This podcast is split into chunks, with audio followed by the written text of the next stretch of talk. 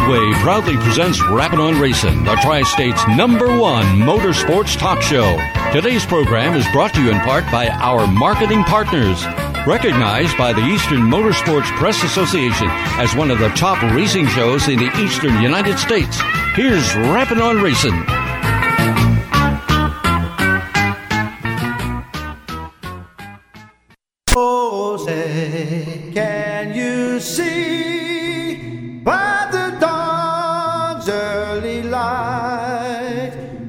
So proudly we hailed at the twilight's last gleaming, whose broad stripes and bright stars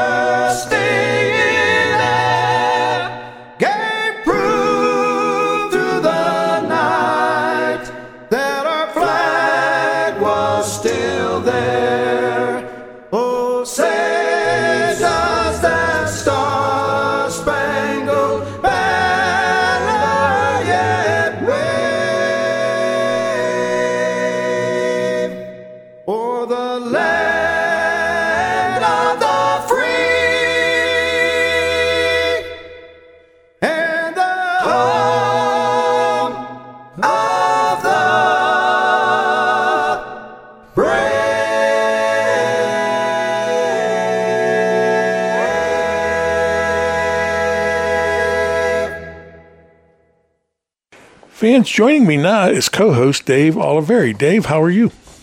Don, I'm doing well. We're into March, and that kind of, at least in parts of Pennsylvania, signifies some racing. I know Lincoln had their sprint car special that they run, the Icebreaker or whatever. I know Freddie Rahmer picked up the win there, but so that's a sign. I think some of the tracks. I think Lernerville is going to try to start towards the end of March, something that you were familiar with. But a lot of tracks in, in the northern region really can't do that just because of the weather. But as we're as we're now we're into the you know coming into the second week in March, I think that anticipation for the fans is gearing up, and there's we have some things we're going to talk about on this show.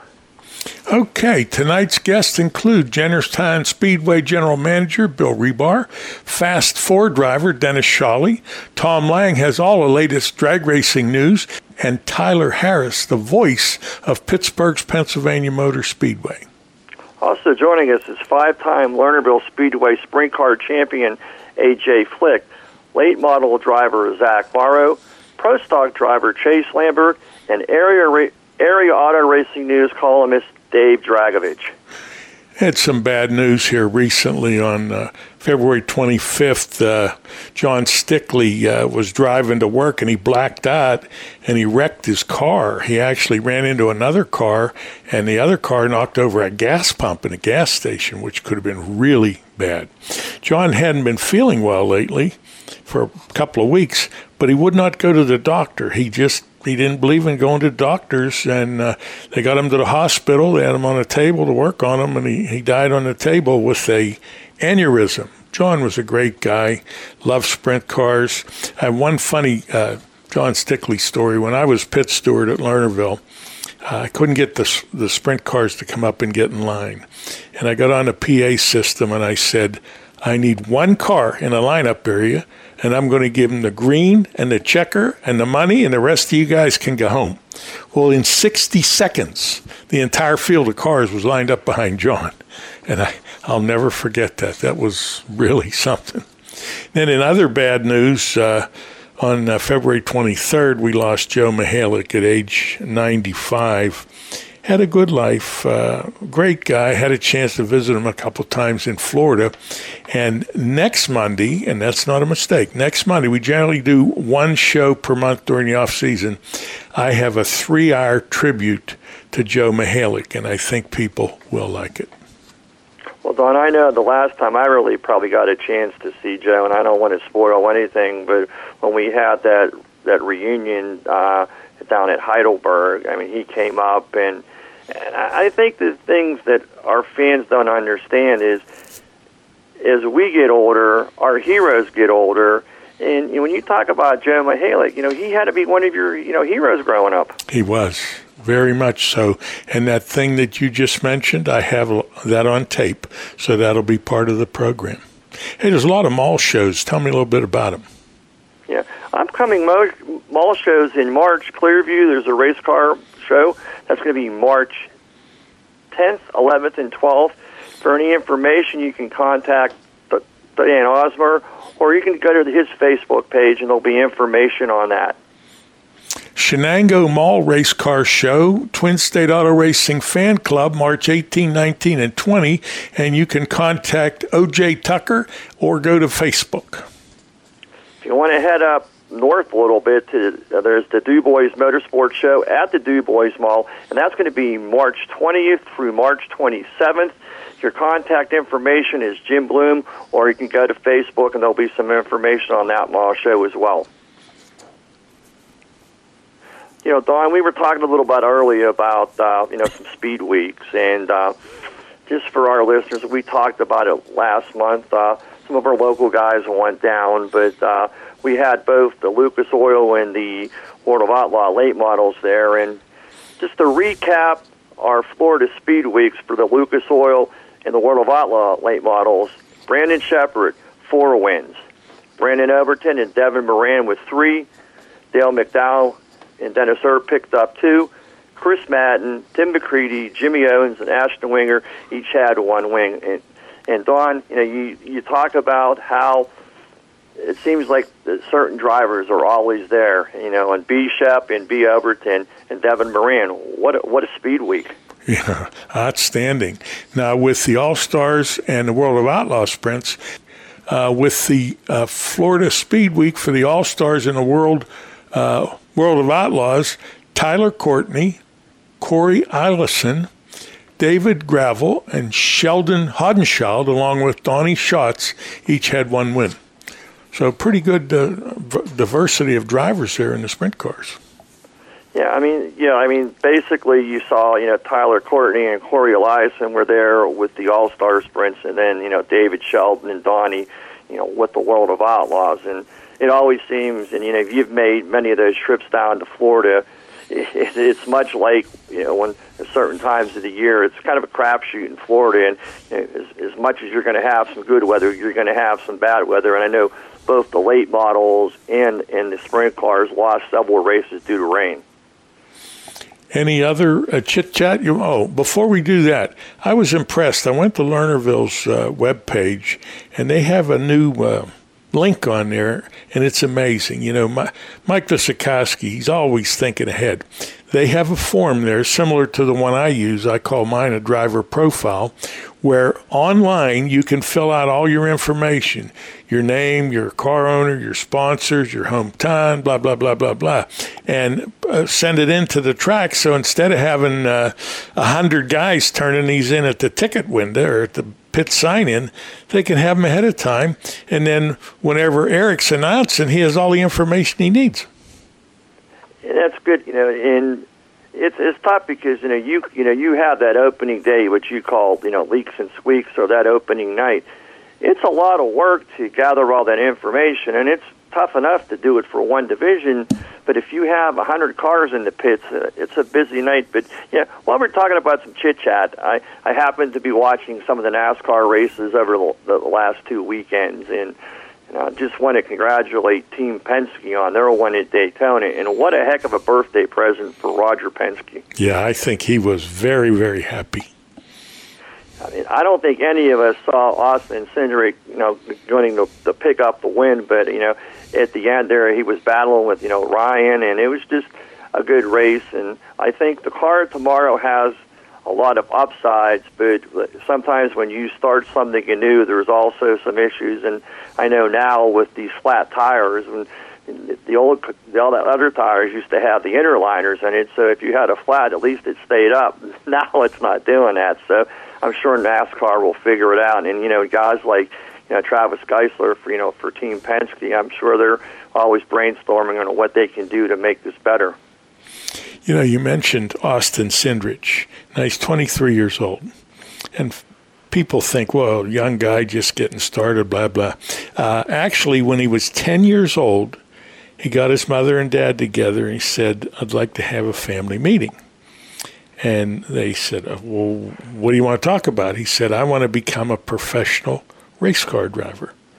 And they thought, well, this will pass, you know, we'll just let it go.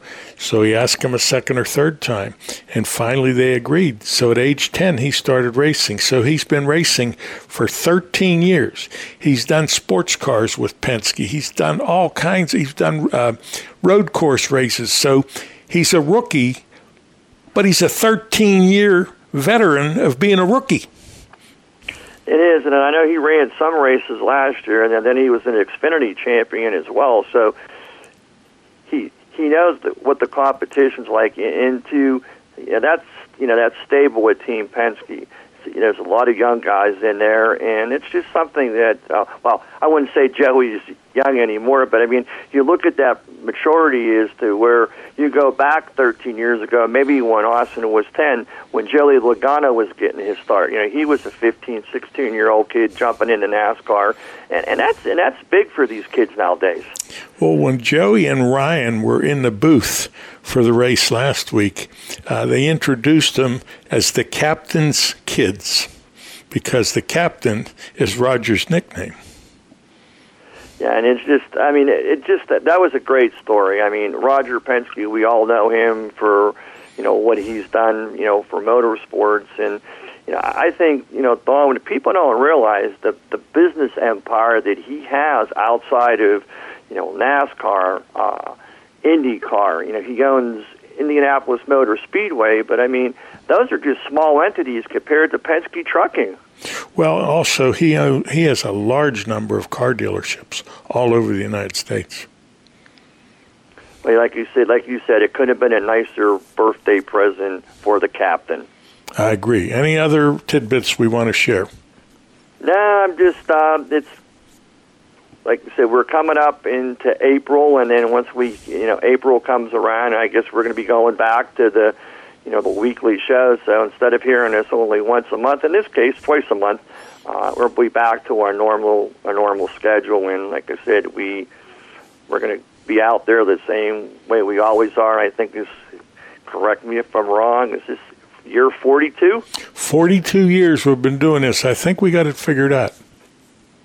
Well, again, I think I know i I'm blessed to be a part of this for the last probably now you know seven or eight years, and you know for anything that runs for 42 years, my hats off to you, and I'm sure all the listeners appreciate everything that you have done for motorsports over your career, Don. Well, it's a labor of love, and I really enjoy it. And I want to thank you for not only for tonight, but your seven or eight years of contributions. It's a big part of what we do. It is. It's going to be a little bit different this year, and we'll probably let the fan, fans and listeners, you know, in that a little bit later on in, in the year. But uh, you know, some changes happening at Rapping on Racing. Uh, that's not going to be anything that we're going to do different. It's just it, we'll just say it's going to be a little bit different locales. Okay, Dave. Thank you. You have a nice evening. You do the same as well, Don. This is the Banker Bob thought for March. You know your kids are growing up when they quit asking where they came from and start refusing to tell you where they're going. This portion of Rapping on Racing is brought to you by the Jennerstown Speedway Complex, home of the Motor Mountain Masters. For more information, check out jennerstown.org. Area Auto Racing News is a great way to keep up to date on what is happening in motorsports. Some of their excellent writers include Ernie Saxton, Joanne Davies, Walt Weimer, and Dave Dragovich, just to name a few. Subscribe now to Area Auto Racing News at AARN.com.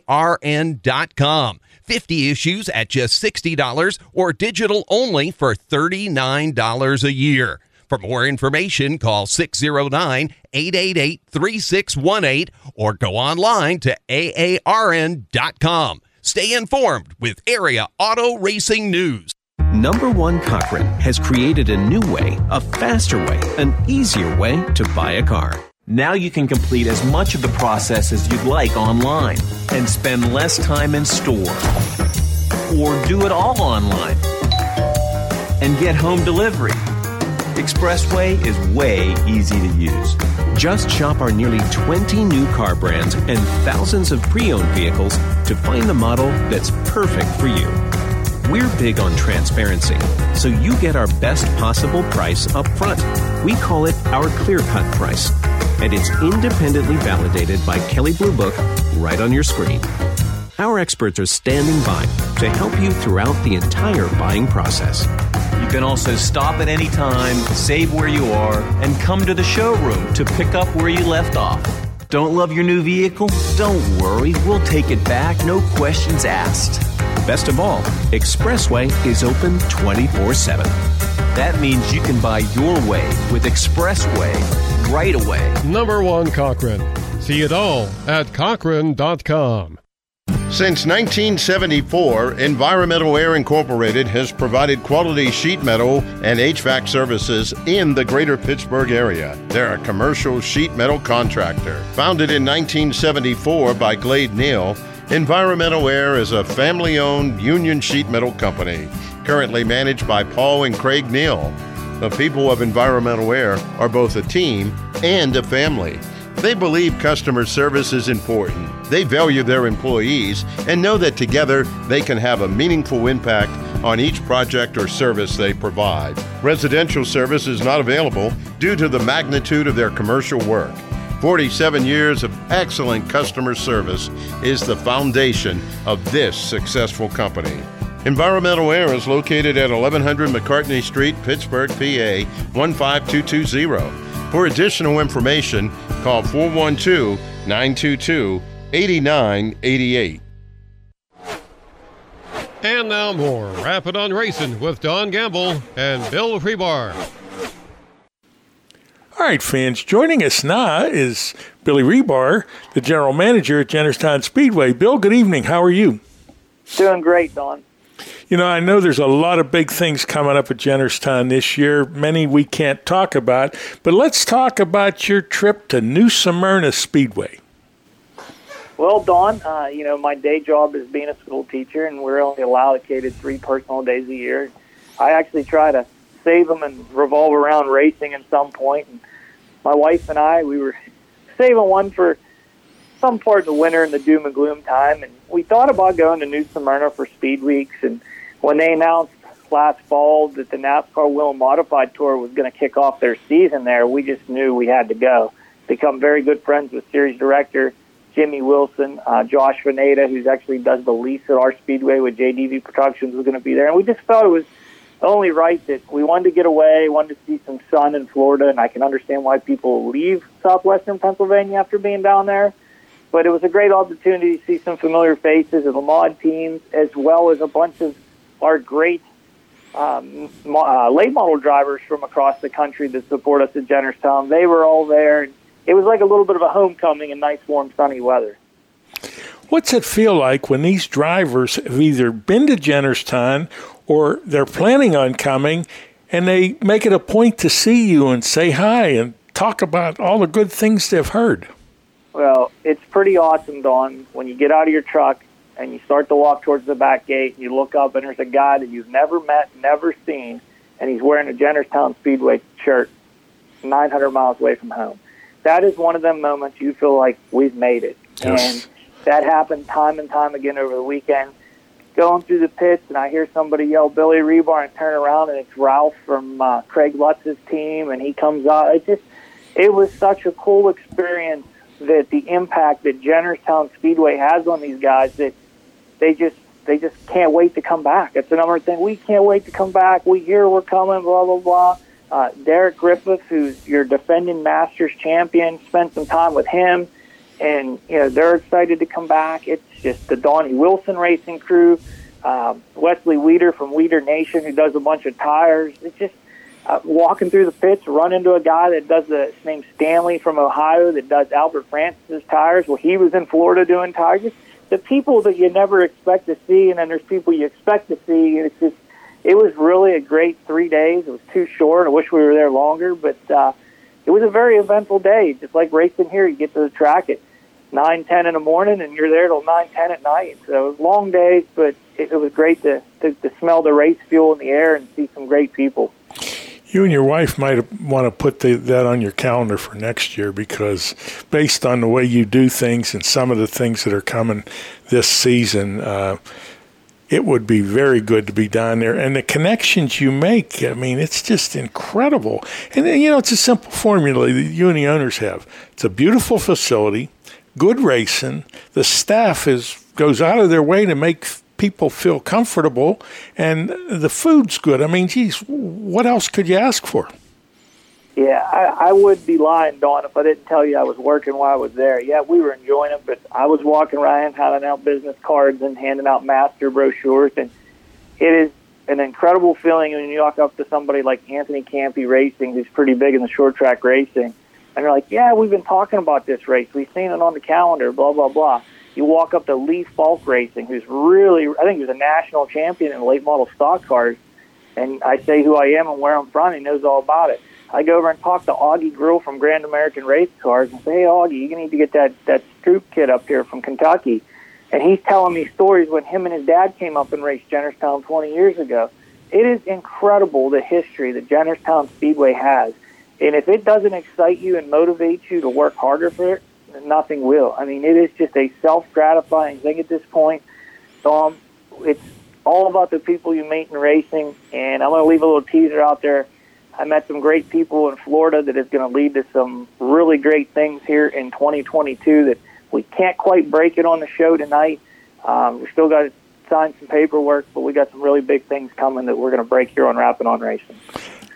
People have no concept of how big these items are, but they're going to have to wait until the ink is dry before we can share it with them. Yeah, and it's it's amazing how quick something how big can come together, and uh, there, there's a lot of things, and I'm sure I'll get a lot of text messages right after the show airs of what it is and guessing what it is, but it's a big deal that's going to solidify Jennerstown Speedway for years to come. On a local note, uh, you suggested I talk to Dennis Shawley, and he did an outstanding interview, the driver in the Fast Fours. And I think people are going to be interested in what he has to say in regards to them and their rules. And the fact that you went to these drivers, there was some things that need to be addressed, and you sat down and you talked to them, and you guys ironed out a lot of things that are just going to make their year even better.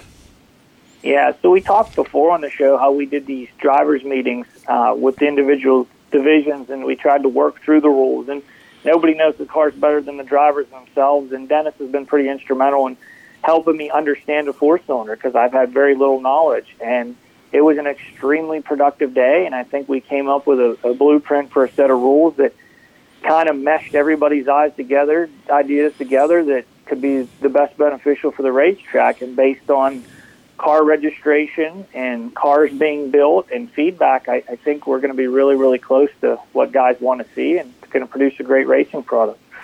That's amazing, and I can't wait till we break the news. Um, any closing thoughts, or is that pretty much cover it?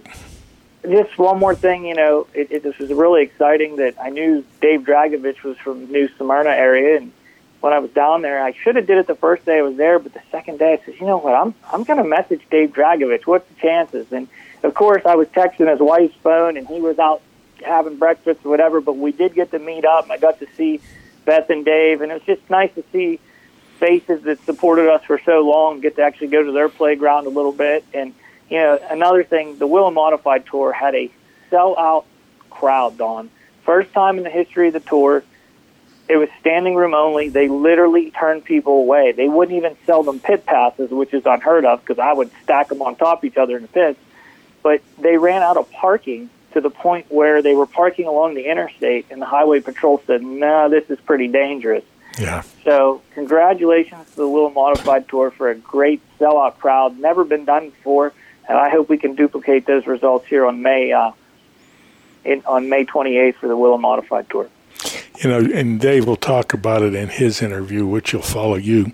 But the reason he bought his house, he had looked at several houses, and he's in the yard talking to the real estate lady, and he heard them practicing at New Smyrna.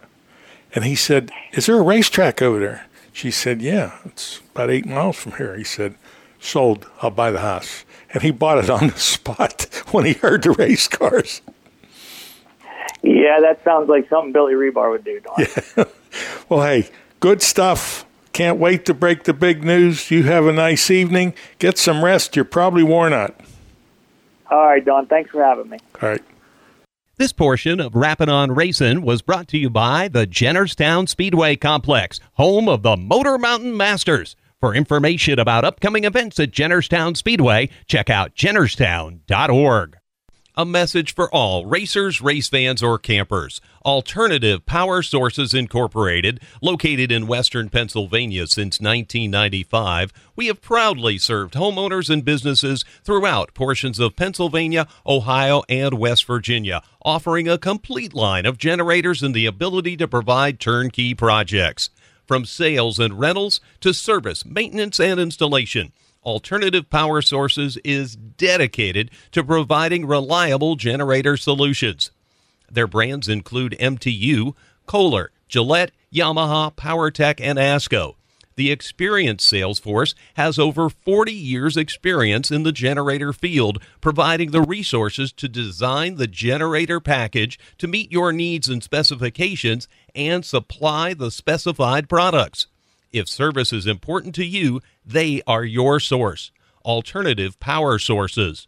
For more information, call 1 800 894 4455.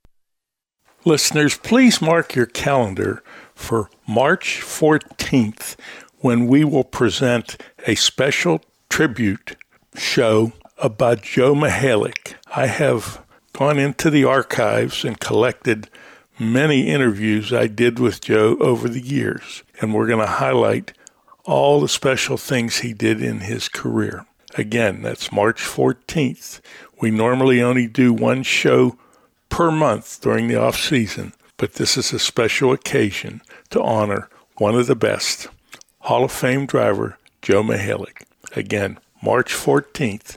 Plan to join us. No one covers motorsports like Rappin' on Racing. For nearly 40 years, Rappin' on Racing has provided the best in motorsports information with knowledgeable and veteran reporters who cover all forms of racing. Weekly reports include local dirt and asphalt racing from Pennsylvania, Ohio, and West Virginia, plus the All Star, Lucas Oil late models, NASCAR, Rush, and the World of Outlaws. Listeners get the latest breaking motorsports news. The show features special guests, local track reports, driver interviews. The host of Rappin' on Racing is Don Gamble. A former driver and track promoter, Don brings a wealth of racing knowledge to the program every week. Rappin' on Racing.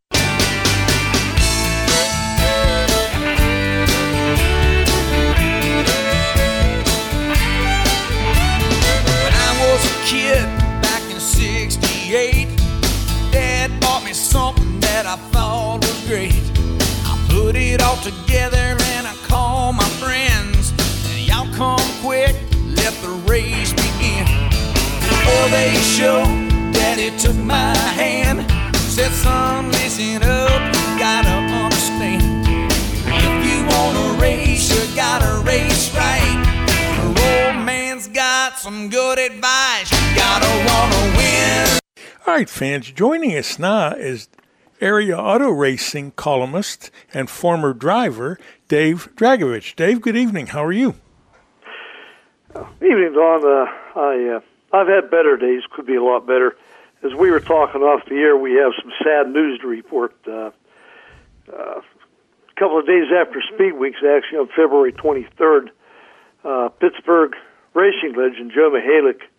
Uh, he's a good friend of yours, a good friend of mine, and uh, so many others. Uh, Joe passed away at the age of 95, and uh, that was a uh, unexpectedly, uh, and uh, that was a very sad day, to say the least.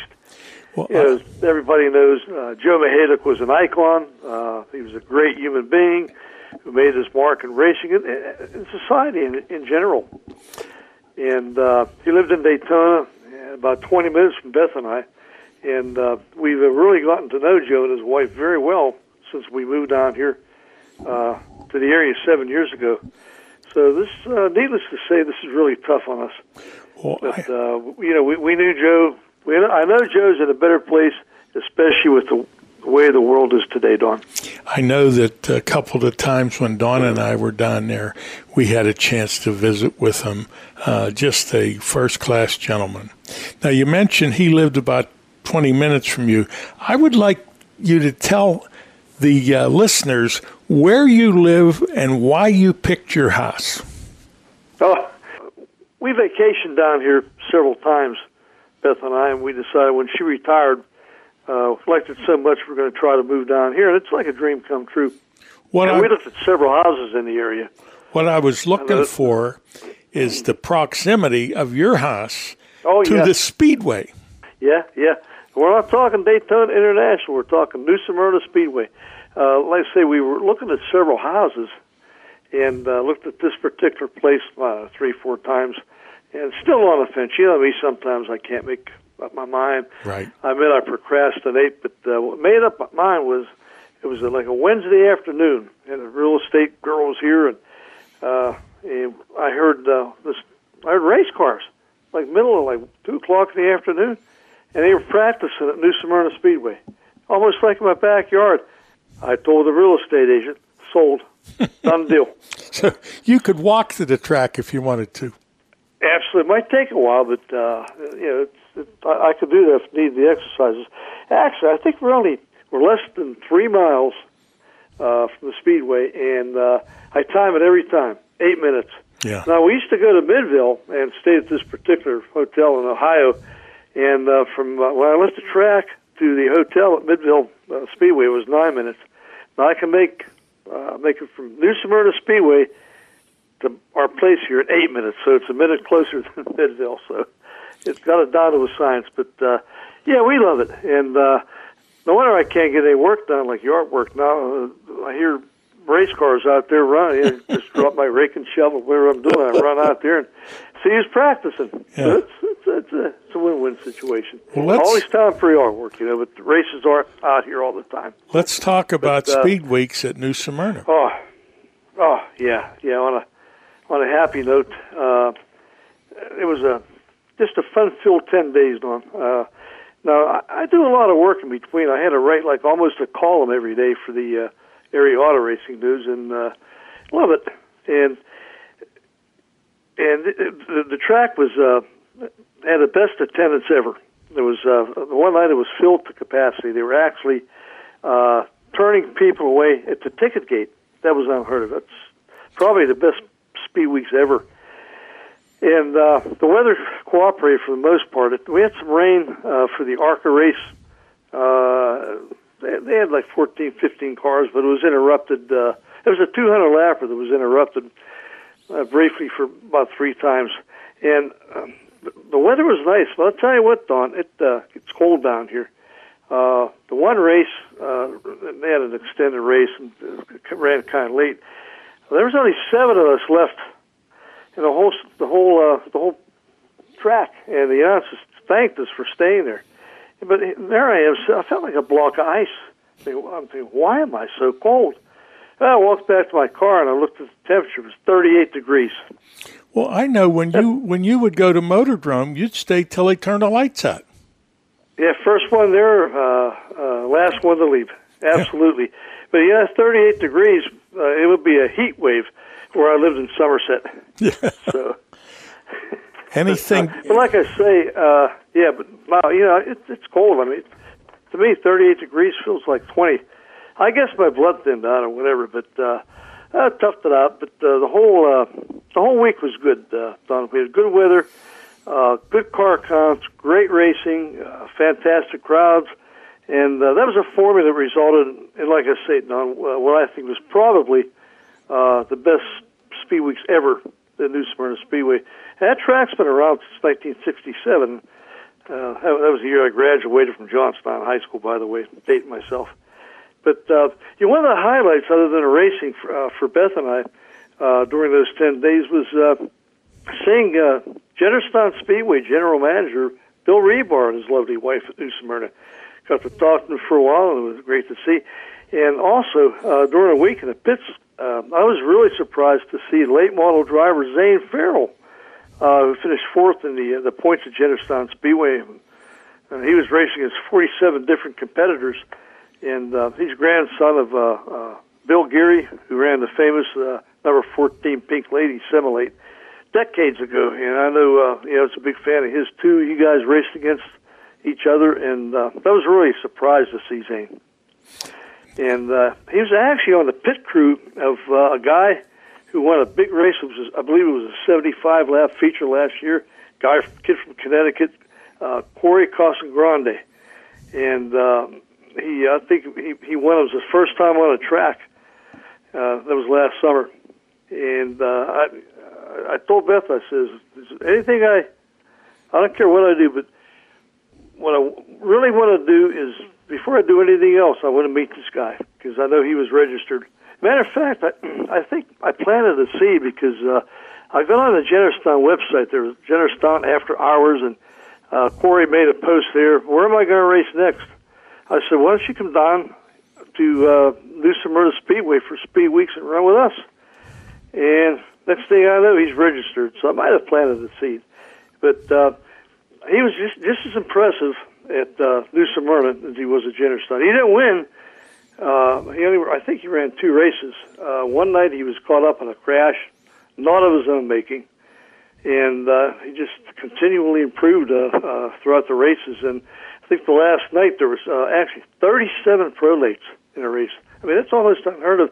You know, during the uh, uh, the regular season, we get an 8, 9, 10, 11, 37 prolates on that track and uh, you know the races were really good.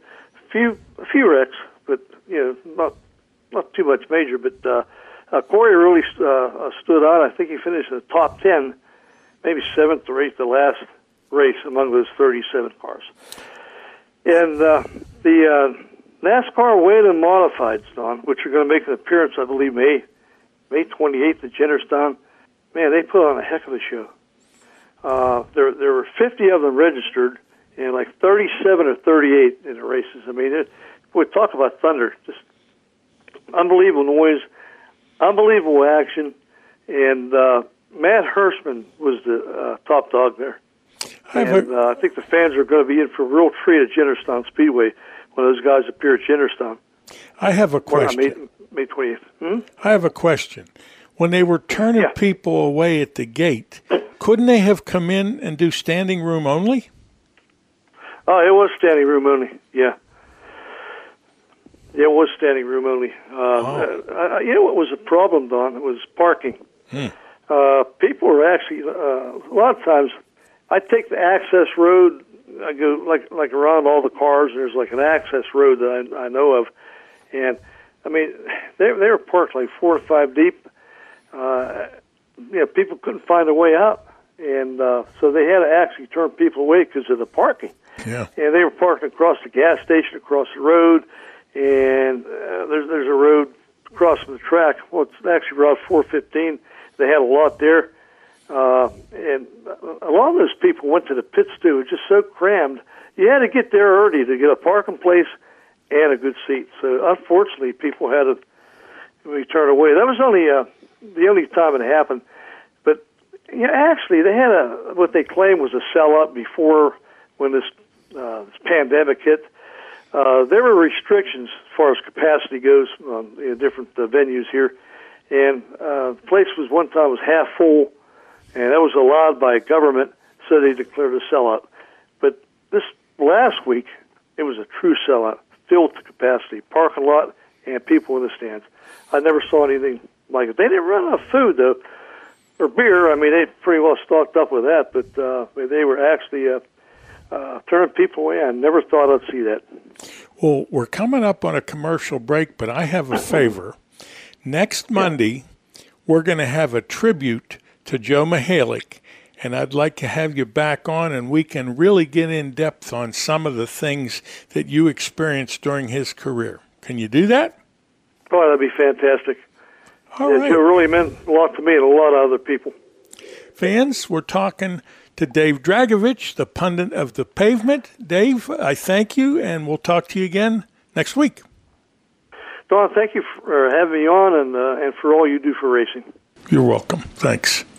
Since 1974, Environmental Air Incorporated has provided quality sheet metal and HVAC services in the greater Pittsburgh area. They're a commercial sheet metal contractor. Founded in 1974 by Glade Neal, Environmental Air is a family owned union sheet metal company, currently managed by Paul and Craig Neal. The people of Environmental Air are both a team and a family.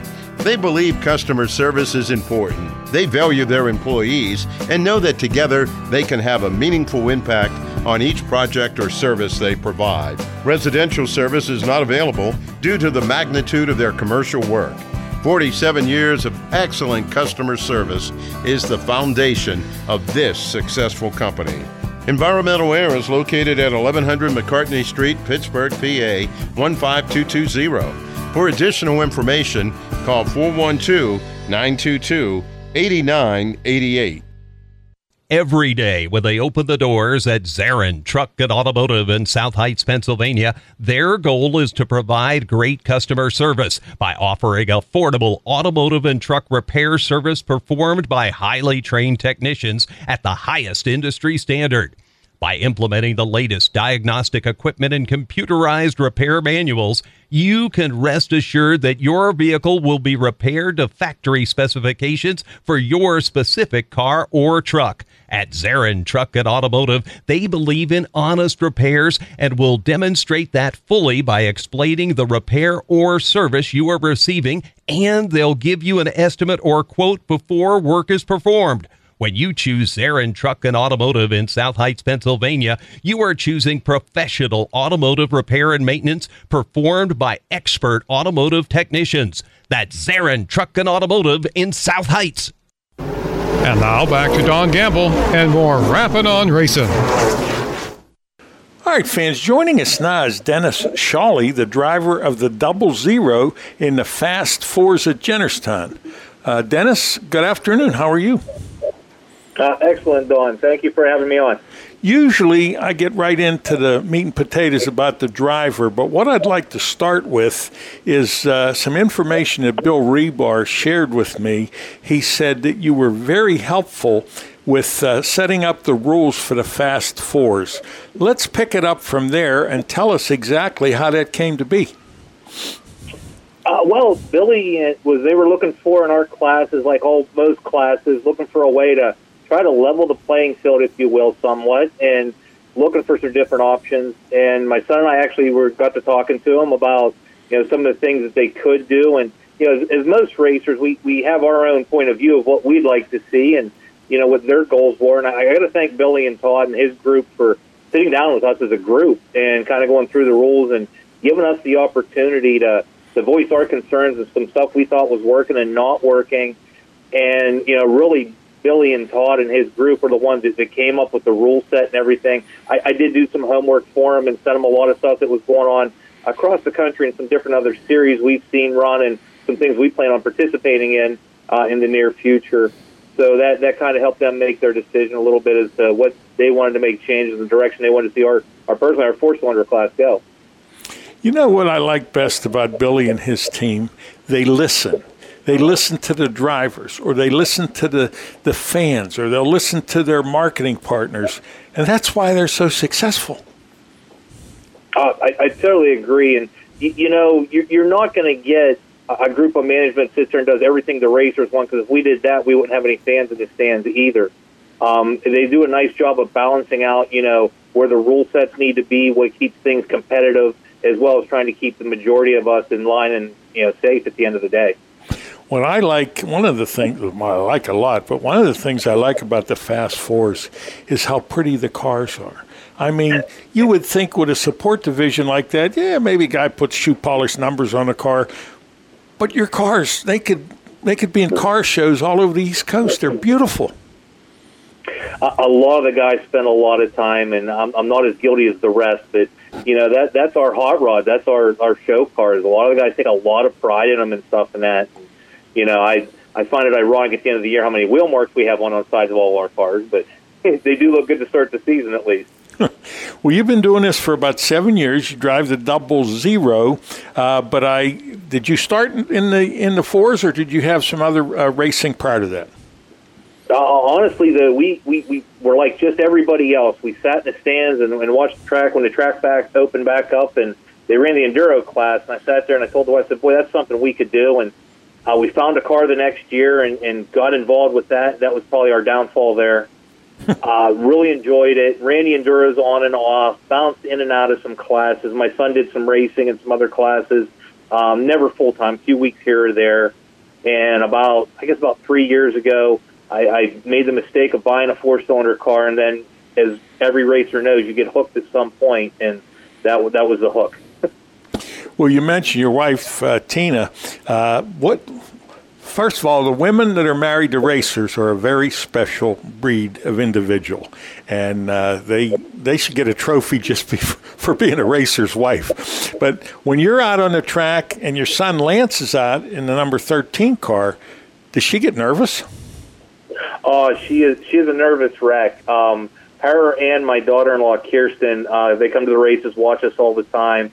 And you know, in the beginning, it was one thing with the enduros. As we get into the class, it it is if you get the a chance to watch her sit beside her, she she becomes a, a ball of nerves the whole time. Um, I, I can't thank them enough. Without you know Tina and Kirsten's support, there's no way we could we could race at all. You know, like you said, the wives are a special breed to put up with all the work that goes into the cars and the time and the money and just everything that's involved with it. And then listening, unfortunately, to us talk all the time about racing because, as racers know, that's all you want to talk about. But if you think about the time that you spend with your son, Lance, uh, you know, you might be on a racetrack for an hour on a Saturday night. But the other six days of the week, whether you're at the house, a family gathering, in the garage, that's a pretty special thing. If he was playing football, you couldn't be in the locker room or sitting on the sidelines. And I think some of your greatest moments in racing would have been sharing time either at the track or getting ready to go to the track with Lance. Uh, uh honestly, Don, that is so true. Um, the biggest part of all of this, and I think why we do it, is the time we do get to spend together. There's something we have in common. You know, everybody has their thing they love to do, and this really gives it pulls our whole family together. You know, whether it's in the garage or you know whatever it is, it it is really something special. It means a lot to us. I mean, I think some of the best memories we'll have will be you know trying to fix the cars up after we unfortunately crash them up too. But Fans, if you're just joining us, we're talking to Dennis Shawley, the driver of the Double Zero in the Fast Fours. Well, we've discussed the best part of racing. What's the toughest part, other than the financial part of it? What do you find is toughest for your team?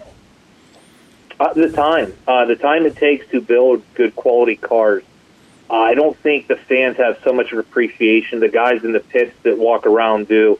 The amount of hours that are spent to get the car. You know, we we go out there and we watch. You know, the Barry Awtey of our, our our track, and you know those kind of guys go out there and just you know week after week be up front. They don't see the hours it takes to have a car like that on the track. Not alone the money, the time, the knowledge, the ability to be able to do that. It it takes a lot, and I think that's probably the toughest part is finding the time. If you don't work on your car from week to week, you're not going to get any faster.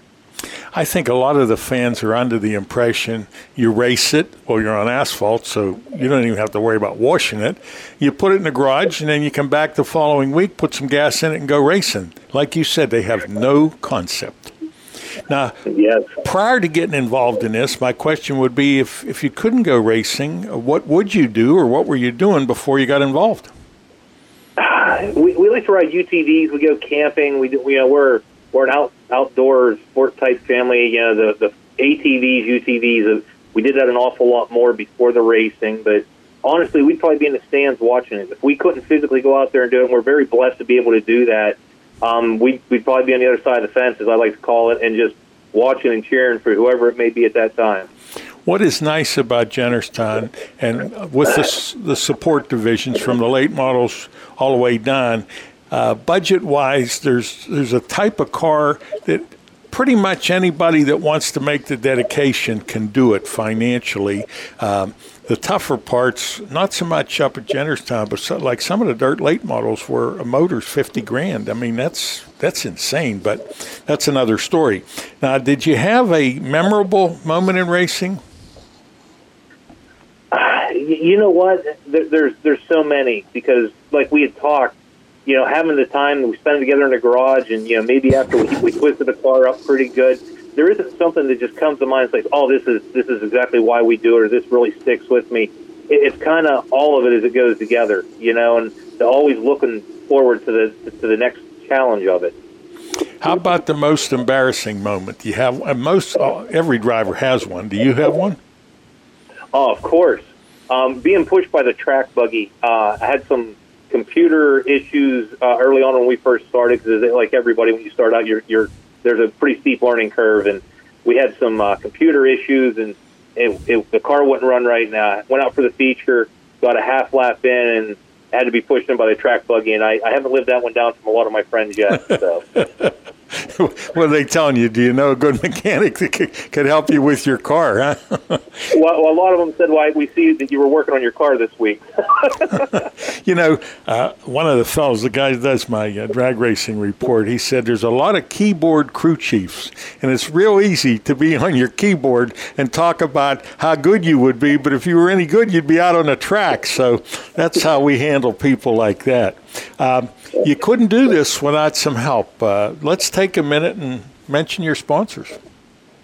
I'll be honest with you. I currently do not have any sponsors. We do this all out of uh, the paychecks and the household funding right now, which is um, pretty good. It, it, it makes it a little tough sometimes, but you know we don't we, we typically don't run a full season, uh, so it's kind of hard for us to go to sponsors and say, hey we're going to do this. Our, our jobs don't allow it. So we, we run unsponsored. Anybody out there that wants to contribute is more than welcome.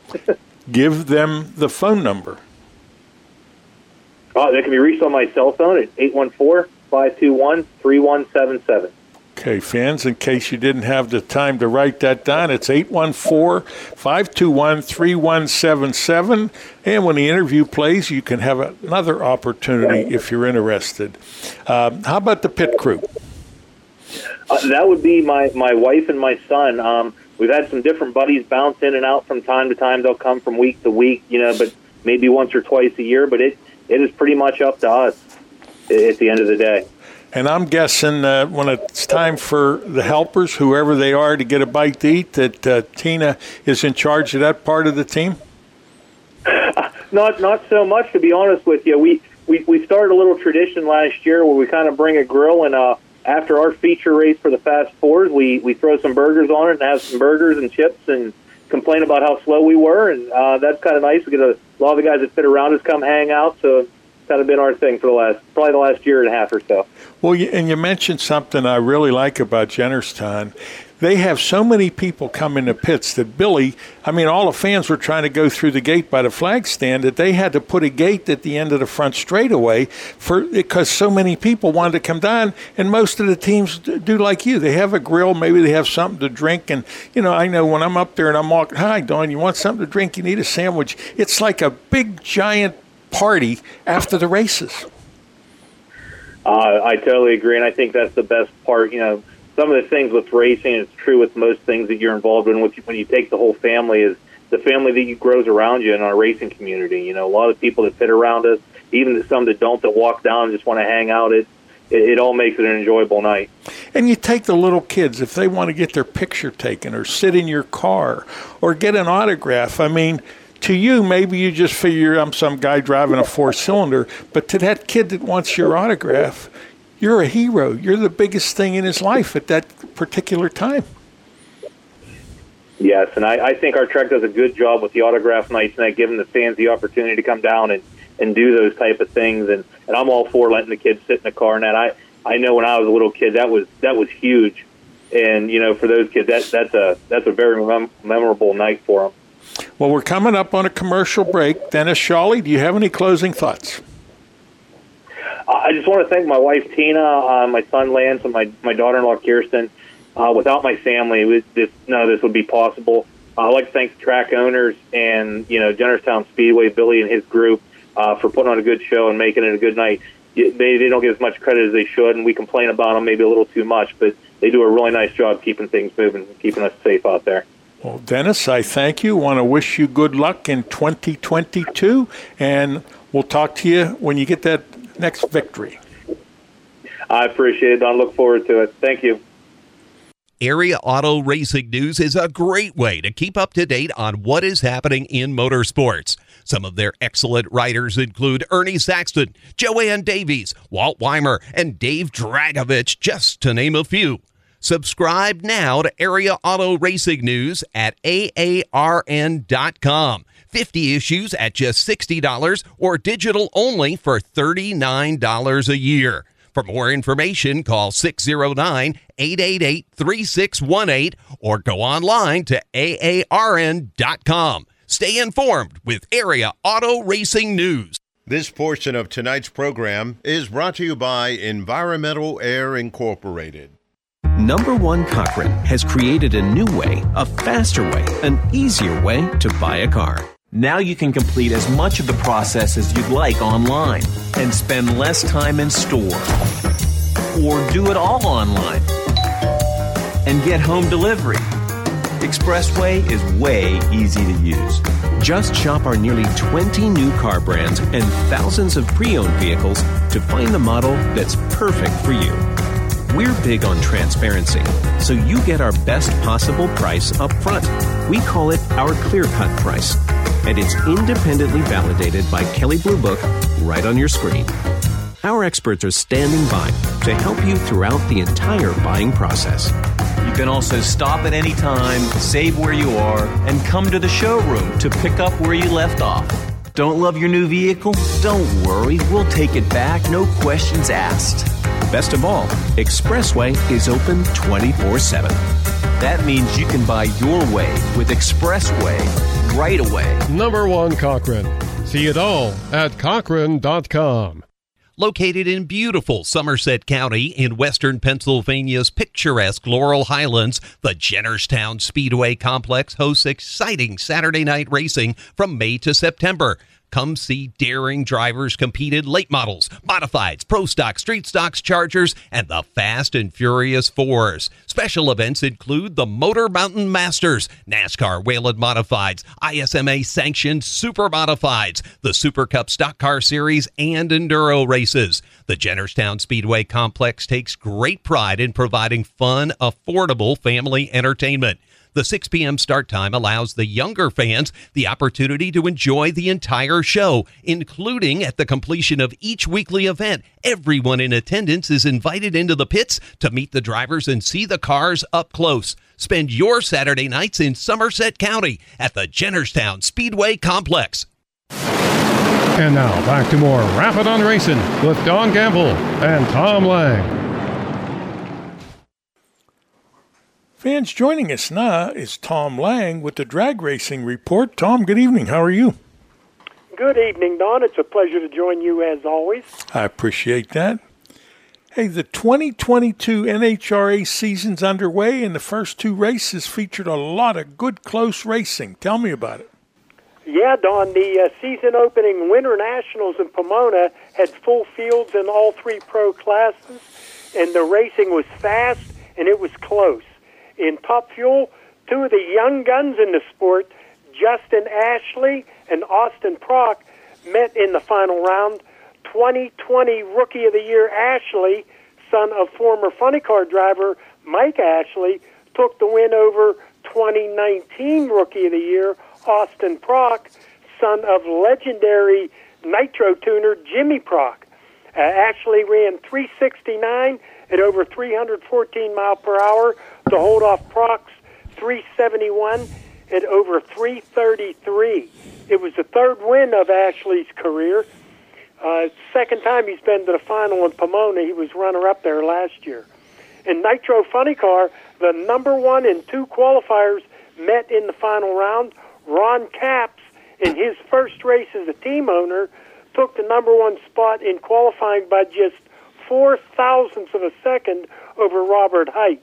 Both of those drivers advanced to the final round, where Hight, with Jimmy Prock t- turning the wrenches, scored a narrow 386 to 388 win over Capps. The margin of victory was a mere two thousandths of a second. Pomona marked the 900th race in the history of the pro stock class, and Hurst shifters designed a special trophy for the event, which is kind of funny as I doubt there is a single Pro Stock car that actually has a Hurst shifter in it. A four-time world champion Erica Enders took home that special trophy along with the traditional Wally that NHRA awards at all national events. Erica cruised to her 34th career victory, defeating her teammate Aaron Stanfield in the final when Aaron's car shook the tires and he pushed in the clutch, handing Enders the win. Erica was on her game all day. She knocked down the tree every round of eliminations. At Phoenix, the racing was just as fast and just as close. In Top Fuel, Mike Salinas and Clay Millican squared off in the final round, with Salinas taking the win 375 to Millican's 376. That 375 was Salinas' slowest run of the day. He had been running 369 or better in the three previous rounds. Uh, Robert Hight scored his second win in just two races this year. This time it was Matt Hagan who qualified number one to Hight's number two. Uh, neither driver missed a beat in eliminations. Both cars were in the mid 380s all day long, never more than a couple hundredths of a second separating those two drivers. In the final, the two were close off the line, and they were neck and neck to half track, where Hagan, Hagan's car made a move towards the wall, and he shut it off. Hight took the win with a 383 at over 330 mile per hour. It was the 55th win of Hight's career. In Pro Stock, Aaron Stanfield advanced to his second final round of the season and won one, one better from his runner-up performance at Pomona when he took the win over Troy Coughlin Jr. 352 at over 210 mile an hour to Coughlin's uh, 653, also over 210. It was the fifth win of young Stanfield's career.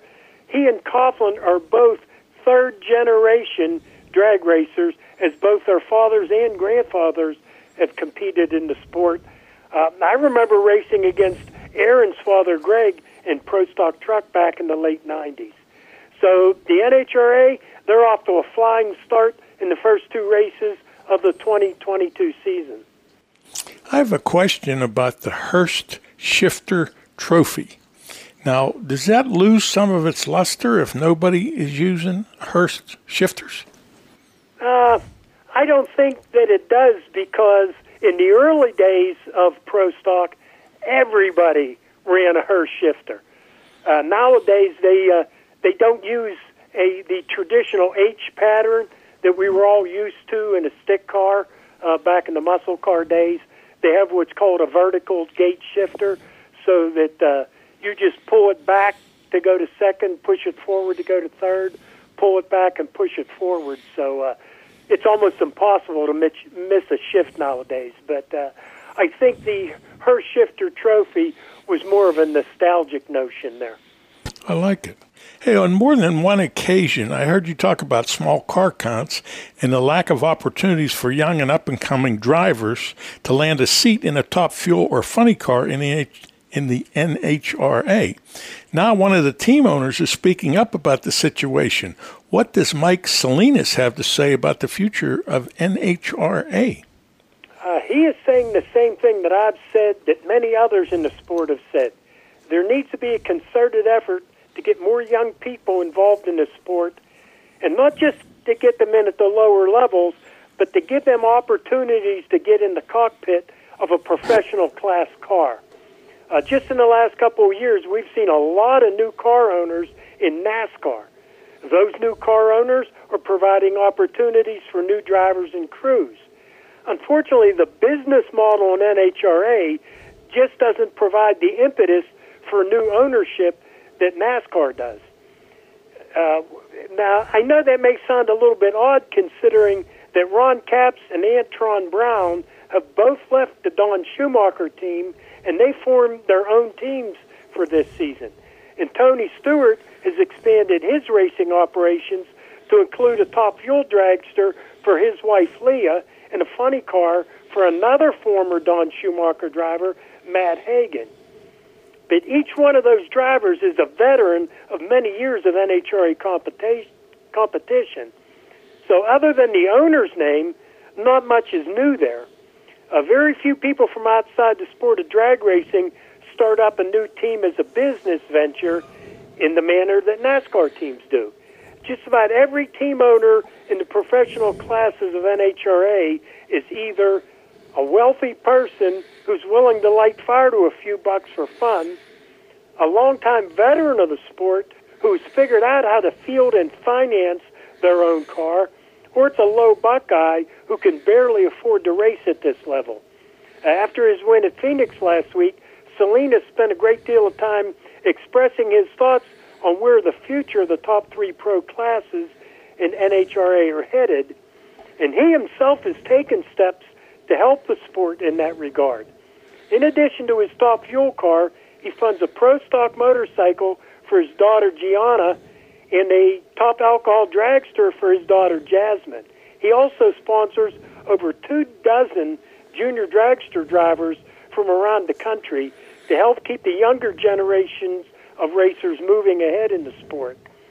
Sure is good to see that people are taking the future of this sport seriously. But in my opinion, the, the economics of the professional categories need some adjustment to make that happen on a large scale. I understand that the NHRA has announced changes to its street legal program to raise interest for those racers. What are they doing?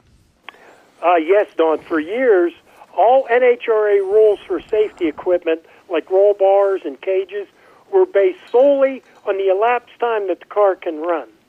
The cars that manufacturers build for the streets these days are far faster than the traditional mu- muscle cars of the 60s and 70s. Uh, the steep cost of some of these modern muscle cars cause the owners to be hesitant about cutting them up to install roll bars and cages. A few years back, the NHRA in- instituted a street legal program whereby cars that retain much of the OEM equipment and are legally registered and insured for street driving are exempt from the roll bar and cage rules, provided they ran slower than 10 seconds. With the manufacturers producing even faster street cars, those rules have been relaxed even further to include cars that run in the nine second range, which is pretty quick for a street car. Uh, from the very beginning of the NHRA, their mission was to get the racers onto the racetrack and keep them off the street. And this is just one more move to accomplish that goal. It also gets racers in the habit of going to the racetrack where they may well decide to move in to one of the faster classes of NHRA competition. So NHRA is taking steps to get more people involved in this sport, and really it's an effort not to turn people away that want to race at your track. Because when the Dodge Demon first came out, it was too fast to fit into this uh, particular set of rules for this street legal program. But NHRA saw a need to alter those rules to accommodate those cars, and they've made that move. So uh, hopefully it'll get, again, more people off of the street, get them racing on the track, get them used to being there, and uh, maybe they'll see an opportunity to step up into some of the other classes of NHRA competition. Once you get that potential driver in the seat and they get hooked, anything's possible. Yeah, that's what it's about. Yeah. You get them there, give them the chance to go down the racetrack, and uh, and I can honestly tell you, the very first time I went down the racetrack in a streetcar, it seemed rather slow to me because you're not out there in traffic, you're not on a street where you think somebody might pull out in front of you. So uh, it's something that you can adapt to. And uh, like I mentioned, the cars nowadays they're building are so fast, uh, they had to find a way to work them into uh, the competition. Okay, Mr. Lang, any closing thoughts? Uh, no, Don. I think that'll cover it for uh, this week's show, and uh, just can't wait to see the weather get a little bit warmer. We're going to be racing pretty soon. I thank you. You have a nice evening. This portion of tonight's program was brought to you by Environmental Air Incorporated. Pittsburgh's Pennsylvania Motor Speedway returns for its 43rd racing season in 2022 with a jam packed weekly racing schedule. It all kicks off on Saturday, April 23rd, featuring our five weekly racing divisions the Rush Late models, the Penn Ohio Pro Stocks, the Hobby Stocks, the Open Four Cylinders, and the Young Guns. Throughout the season, PPMS will host several can't miss special events, including the 34th annual Lucas Oil Late Model Dirt Series Pittsburgher 100, as well as three Rush Late Model Touring Series events the Herb Scott Memorial, the Joke George Steel City Classic, and the two night Bill Hendren Memorial. Other special events include the Falcone Automotive 410 Outlaw Sprint Series, the Boss Wingless Sprint Car Series, the Penn Ohio Pro Stock Series Ed LeBoon Memorial, the Red Miley Rumble, the Thunder on the Dirt Vintage Modifieds, the Hobby Stock Invitational, and more. For our full schedule and all track information, check out ppms.com and be sure to stay up to date by following us on Facebook by searching Pittsburgh's Pennsylvania Motor Speedway and on Twitter at PA Motor Speedway. Are you in need of financial planning or portfolio review? Rick Sabo of RPS Financial Solutions is an independent financial planner who has testified as an expert witness on insurance and investment fraud. He helps people who are concerned about their portfolio or with other financial matters. His services include investments, pension, and 401k rollovers, estate planning, life insurance, and long-term care alternatives. As a registered IRS tax preparer, he can assist retirees with the completion of property tax rebate forms and other government tax reduction programs at no charge. Mr. Sabo does not charge a fee to meet with potential clients for a fact find. His office is located at 5061 Route 8, Gibsonia, PA. If you are in need of any of the services that he provides, give him a call at 724 443 5720. That's 724 443 5720 or email him at rick.sabo at jwcemail.com. Securities offered through J.W. Cole Financial Incorporated, member of FINRA SIPC. Advisory services offered through J.W. Cole Advisors Incorporated, neither J.W. Cole Advisors Incorporated or J.W. Cole Financial Incorporated, nor its representatives provide legal, tax preparation, or accounting advice. Persons who provide such advice do so in a capacity other than as a registered representative of JWCA, JWC. RPS Financial Solutions and JWC JWCA are unaffiliated entities. And now, more Rappin' on Racing with Don Gamble and Tyler Harris. All right, fans, joining me now is the voice of Pittsburgh's Pennsylvania Motor Speedway, Tyler Harris. Tyler, good evening. How are you? I'm doing quite well, Don. How are you? Doing very well. Uh, the day we recorded this, it was 80 degrees in North Carolina, so not too shabby. It's a lot better here the day that we're recording. I think last time we talked, we were in the middle of an ice storm, and here we are now with 50 degree days. So it's it's getting better. It's getting quite better, and race cars are on the track here in PA now. So uh, we're just about ready for race season. Well, let's talk Pittsburgh. What do you have uh, in store? Well, we got some exciting news, Don. Um, it was just actually announced uh, quite recently, I believe last week, as of this recording, that Hasbro, the makers of the Monopoly game, have decided to team up with a company called Top Trumps USA to make an official Pittsburgh themed Monopoly game. And uh, so the social media team and the announcing team at Pittsburgh's Pennsylvania Motor Speedway have decided to put together a campaign to put our beloved Speedway on the map, or I guess in this case you would say on the board. And um, you know, honestly, I, I think that we would be silly not to do this, Don. Um, it became official when Pittsburgh Mayor Ed Gainey, Allegheny County Executive Rich Fitzgerald, and WQED's Rick Sebak joined the Mr. Monopoly mascot himself on top of Mount Washington to make the announcement. And um, you think about just things around Pittsburgh that are just symbolic, historic, and um, you know, uh, time-honored businesses. And I think we would be silly not to make an effort to make this happen, Don. Um, it would be a beautiful way for race fans throughout Western PA to, to rally together and to make this a true possibility. And not just for the sake and the benefit of the racetrack, but for all of racing in our region. The rich, the rich history of stock car racing, the roots that have been planted here in Pittsburgh. I can't think of a better way to put racing in Western Pennsylvania on the map than by honoring a long historic raceway that has been going since 1979 and um, has has had its roots uplifted and moved to Imperial, PA from Heidelberg, Pennsylvania, where that track opened up, I believe, in 1948, and has had historic races and racers. Uh, Lee Petty being one of them. So I can't think of a better way to honor racing in our area than to try to make a push to have Pittsburgh's Pennsylvania Motor Speedway featured on an official Monopoly board game. Well, what we need to do is get the contact information for the people that are doing this and flood the zone and put it on Facebook so every racer that ever raced there or that cares about that can contact the people and say, hey, this is what we want you to do.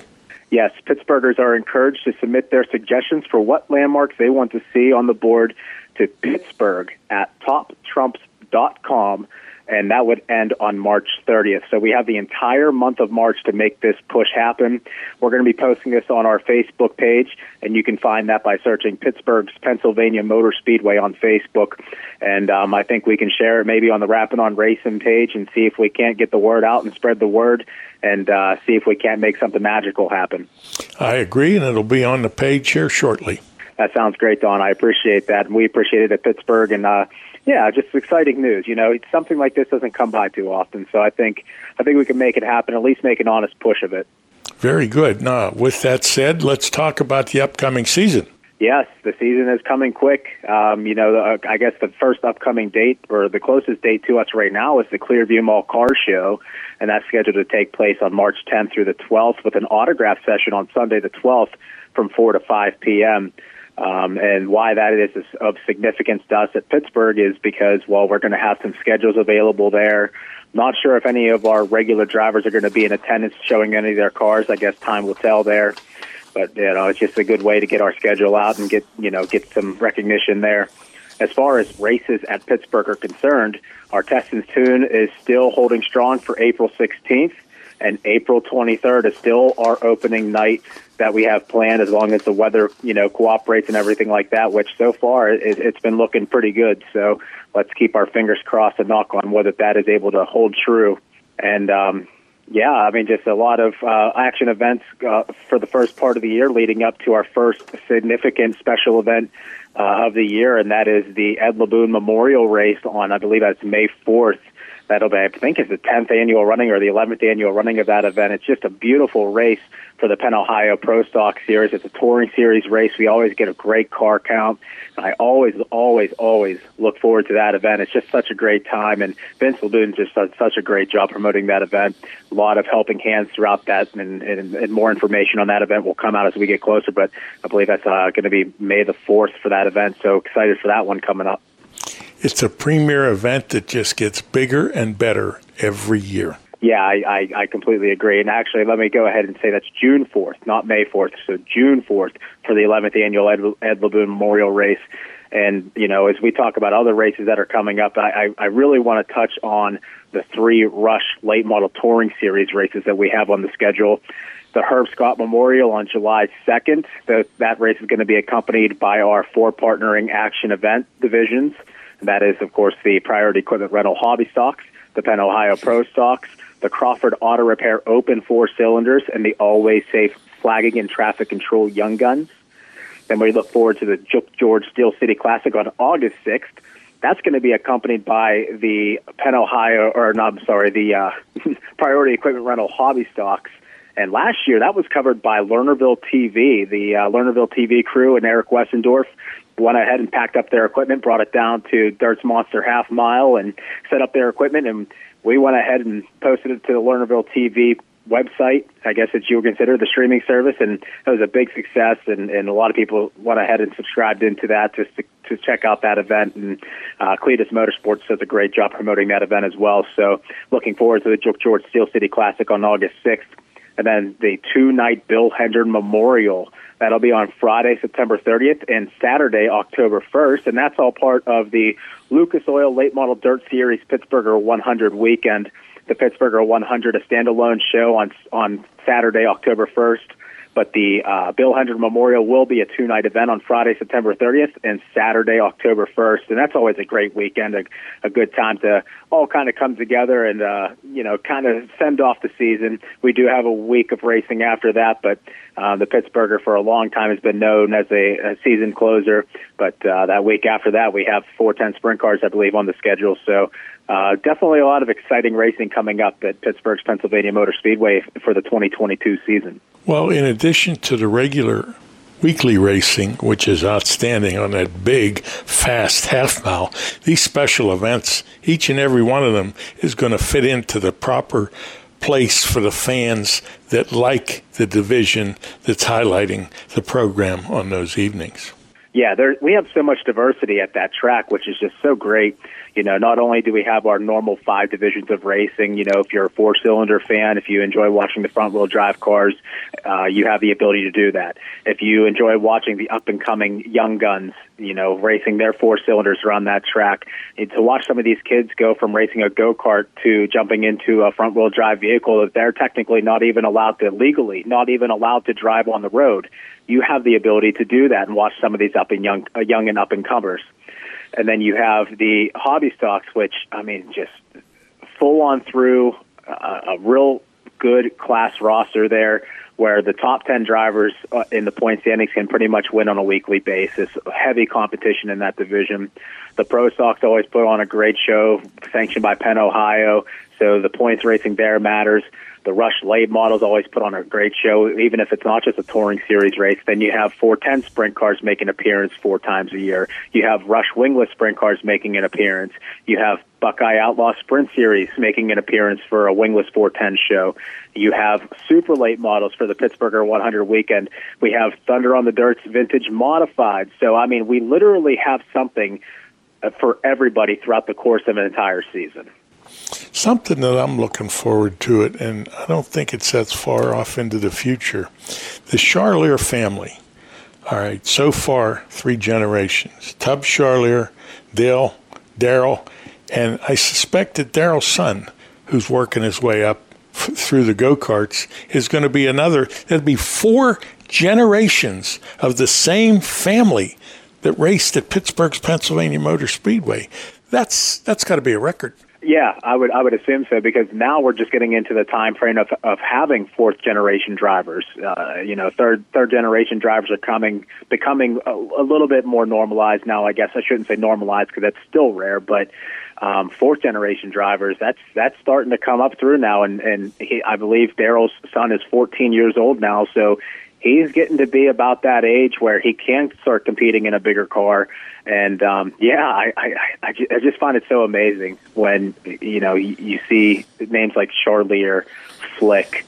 Um, you know the list goes on. It's just really impressive. Waring, I guess you know with Pete Waring uh, supposedly coming into a Rush Late model this season. That would be the I believe the grandson of, of Bob Waring Senior. So uh, it's it's pretty cool to see these names continue throughout racing in our area. It's amazing. That's why I love this sport. A lot of hard work and a lot of dedication, and that's what makes it special. Yeah, and, and we've been so lucky to have uh, the Charliers at Pittsburgh's Pennsylvania Motor Speedway through the years. I mean, not just not just um, Dale, but Daryl, and then Tanya, his wife. Um, you know, they, they've it's just so great to see them, and they're they're good people. They're good to talk to. Um, they'll stop and talk to you, and they're super friendly, and um, you know, it's just great to see, and I'm, I'm excited for Daryl's, you know, year. It's going to be sad not having him there on a weekly basis, and, and Tanya as well. well. She'll be there when she can make it, but you know, mostly going to be following along with Daryl's super late model driving this season. But it's going to be a shame to lose them on a weekly basis, but all the more special whenever they uh, come through the pits at Pittsburgh. You know, it'll be it'll be a nice extra treat to have them there for the week. Okay, Tyler, we're coming up on a break. Any closing thoughts? You know, I'm just I'm just excited to get the ball rolling. You know, we're about a little over a month away now from the first race cars hitting the track on Dirt's Monster Half Mile in Imperial, PA, and just very excited for this racing season to get started. Don, I think everybody else is is nipping at the bit. Some of them are starting to head over to Central PA on these weekends to go get some racing action before racing gets started over here. But not too far away with Lernerville's uh, Test and Tunes coming up here in mid March. So, um, just really excited to get racing, and we thank all the fans for staying connected and staying with us throughout the uh, off season, and really hope that you join us down at Dirt's Monster Half Mile come April, and and just join us for that opening night of racing. Can't wait to get started. I'm ready to step into that role of announcer at Pittsburgh. Um, I'm just so thankful for the Mileys and, and Jim Zufall for allowing that to happen, and I hope that we can put out a great product. We have always put out a great product, and I hope we can continue to do that. And I hope that you join us to check that all out. Tyler, I thank you. You have a nice evening. You do the same, Don. Thank you so much. This portion of today's program is brought to you by Alternative Power Sources. Listeners, please mark your calendar for March 14th when we will present a special tribute show about Joe Mihalik. I have gone into the archives and collected many interviews I did with Joe over the years, and we're going to highlight all the special things he did in his career. Again, that's March 14th. We normally only do one show per month during the off season, but this is a special occasion to honor one of the best, Hall of Fame driver Joe Mihalik. Again, March 14th. Plan to join us every day when they open the doors at Zarin Truck and Automotive in South Heights, Pennsylvania. Their goal is to provide great customer service by offering affordable automotive and truck repair service performed by highly trained technicians at the highest industry standard. By implementing the latest diagnostic equipment and computerized repair manuals, you can rest assured that your vehicle will be repaired to factory specifications for your specific car or truck. At Zarin Truck and Automotive, they believe in honest repairs and will demonstrate that fully by explaining the repair or service you are receiving, and they'll give you an estimate or quote before work is performed. When you choose Zarin Truck and Automotive in South Heights, Pennsylvania, you are choosing professional automotive repair and maintenance performed by expert automotive technicians. That's Zarin Truck and Automotive in South Heights.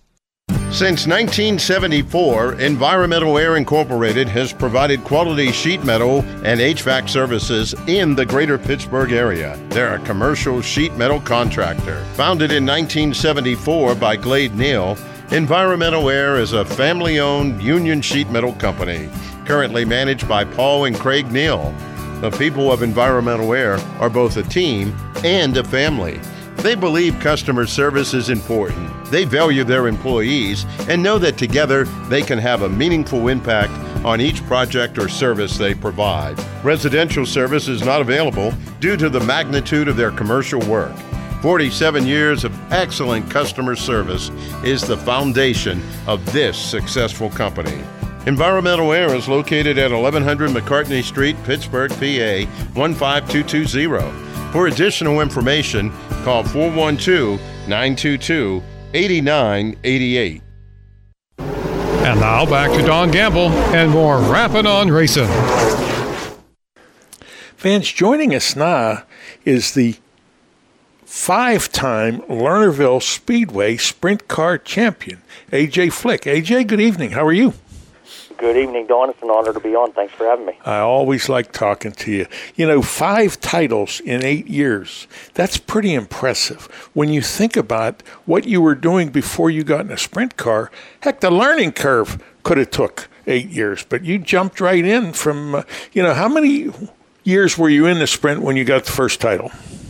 Uh, 2014 was our rookie season. Uh, we won our first title by seven, eight, nine points, something like that, in 2015. So uh, we came out of the gate pretty hot right away, and uh, I knew we were, I knew we were going to be pretty good. Um, I think we finished second five or six times to five or six different drivers before we ever got our win in 2015, and we were so focused on trying to get that win. By the time we finally got it, it was halfway through the season and we checked the points and we were up by like 40. So it, it all came together pretty quick. Just just us trying to be successful and run up front. Well, that's amazing. I mean, you're kind of lackadaisical about talking about your accomplishments, but that's that's a big deal. Now I, I know you did the go karts and then you did the uh, the stocks, but when you got out of the uh, the stock division, what did that car weigh? Uh, 3,400 pounds with me in it. And what does a sprint car weigh? uh, 1500 with me in it. I mean, what an adjustment. Uh, and a lot of people, when they get into the sprints, maybe they'll go from the carts into the sprints. And I know that that's a normal transition, maybe occasionally from a modified into a sprint, but from a 30 or 3,000 pound car into a sprint, that's pretty impressive. Uh, total with the go karts all the way up to today, how many years were you, have you been racing? Oh, man you should have let me prepare. I didn't do my research first. Well, how old uh, are you? Uh, 28. I turned 29 on March 4th, so, so that's just in a couple days. About 20 years. Uh, yeah, getting there. I think we started probably when I was five or six. So yeah, Over. shooting towards 20, 22 years. And as I recall, on the family property, you had a little racetrack there, right? No, that was before my time. Uh, oh. My parents built uh, our house on that when I was born, so Dad had to give up the race car track. So when you're in the living room, actually, you're sitting where the pit area used to be, huh? From what I understand, that's correct. Yeah. Yep. I've never, I've seen a lot of pictures of it, but I've never seen any videos. Uh, I've, I, I, when I was younger, my dad used to take me outside, and he'd be like, "This tree right here, this is where turn two used to be," you know, just kind of reminisce and stuff like that. Yeah. Uh, when Doug comes down to the garage to help us with the race car, there's a lot of times, Don, we go back and forth, and we still tell stories like that too. Yeah. So it's pretty cool. I'd, I'd like to be a, a moss in there listening to some of those. Well, I've heard a lot of the stories, uh, but boy, I bet there's some good ones I haven't heard. Now, you mentioned the shop, and I've been there because your grandpa fixed a bus for me when I was hauling our uh, semi late. Uh, but I understand, I don't know what it's like to, today, but I understand it's not always real warm down there. Oh, it's, it's, it's miserable, especially when it's cold. Uh, we don't have any heat down there besides a fire it's a big uh, steel building. Our grandfather used to uh, keep his coal trucks in there and work uh, his big truck out of that, uh, real thick concrete. So it is a son of a gun to try and get uh, warm, especially when it's cold outside. Um, we usually try and do as much work as we can right away once the season ends because there's some nights, especially in January, like what we've encountered so far, where if it gets less than 10 degrees, it ain't even worth trying to put all the time and effort into heating it up. So uh, places or times like today on Saturday and Sunday, uh, we've been heating it up pretty good because we're able to uh, start early in the morning and then stay down there late at night so we can get a, a big swing in through the weekend where we don't have to worry too much about trying to heat it up after work on uh, Tuesday or Wednesday, something like that. You know what I mean? That's dedication.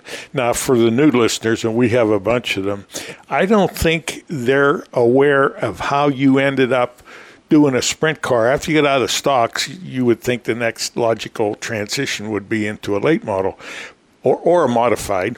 And you told me when you were still at Penn State that you didn't want to have to come home from school every weekend and pound out body panels and work on the car. And because of the sprint car, uh, I think you were successful in that decision. Well, it was more on money, to be honest with you. Um, when I first wanted I wanted to go to a late model. Uh, my idol growing up was Brian Birkhofer. I always looked up to him. He was always real good to me, real nice to me, treated me well. Uh, so that's what I wanted to get in. I thought late models looked real cool. Um, Dad obviously wanted wanted me in a modified, but uh, when you just kind of step back and look at what this area is like, Western PA, where we're racing from, and just kind of see what's available to us. Uh, when we first started in 2014, um, late models, there there aren't many cars around here anymore. Uh, if they are, they typically travel. Late models are by far the most expensive division to run. There's no questions asked about that. And modified, um, I hate to say it, but it's just not as big in this area as what it used to be. So if you really wanted to try and make a career out of it, you're going to have to start traveling, spend more money, uh, go further upstate to New York or down Florida when they have Speed Week, something like that. I figured, well, my dad and I both figured that our best bet to try and make something out of this was to compromise and go towards a sprint car route. Uh, no matter what happened, um, there's still tracks in this area that run sprint cars, whether it was Sharon, Lernerville. Uh, we had considered, well, Tri City was open at that time. In 2014, they didn't shut down until later. And then Mercer still runs, and we're only two hours away, three hours away from uh, Central PA with Port Royal, and if we even chose to, we could head to Ohio and Ohio is huge for the sprint car uh, stuff as well with Attica, Fremont, Wayne County, and then on the other side of Ohio, obviously you've got Eldora. So um, there's it, uh, money was a lot of the main reason, and we figured that if we were going to try and do this big time as best we could, the best option we had with the funds we were at in 2014 was to at least try and head the sprint car route. And I, I think you're right. I think it's worked out, and I've gotten to test and drive a late model modified since that time, and I can promise you that I made the right decision because there's nothing that gets me going as much as a sprint car does. You mentioned a good point about the traveling around, and I think when you go to all these places, years ago I asked Ed Lynch why he would travel. He said it's like going to school. When you're racing with some of the best in the country, you learn something every time you're there, and that's obvious because uh, you've even uh, picked up some uh, victories while you were traveling around. So it was a wise decision. It's just uh, everything you guys think everything through, and uh, I'd say 90, 95% of the time you're you're right on target, and you get to do what you want to do. Um, how about uh, I, one of the things I'm fascinated by is the number on your car. Describe to the listeners how AJ Flick put this number on his car and how historical and how significant this is. Uh, uh, just number two, um, same number that my grandfather and my father used to use growing up. Um, when I was a kid, 14, 15, when we were building our uh, first street stock, uh, we were melting lead for the car to try and get up to weight and everything like that. And when you melt lead, the imperfections of the lead, the impurities float to the surface, so you always have to scrape that stuff off. Um, I was standing on it, mixing it up one time, uh, and from the way I was standing, I wrote my name AJ. The way my dad was standing looked like the number two. So our buddy Greg, uh, he was able. Well, my dad designed it, and our our buddy Greg was able to perfect it into decal.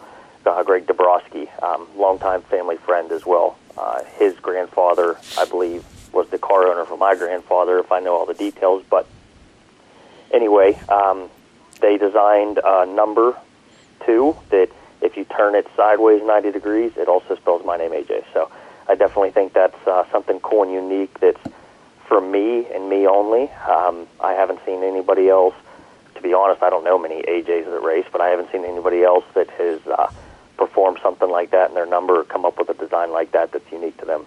It is so awesome. It's just beautiful. Uh, this would probably be a good time for the, for us to talk about your sponsors.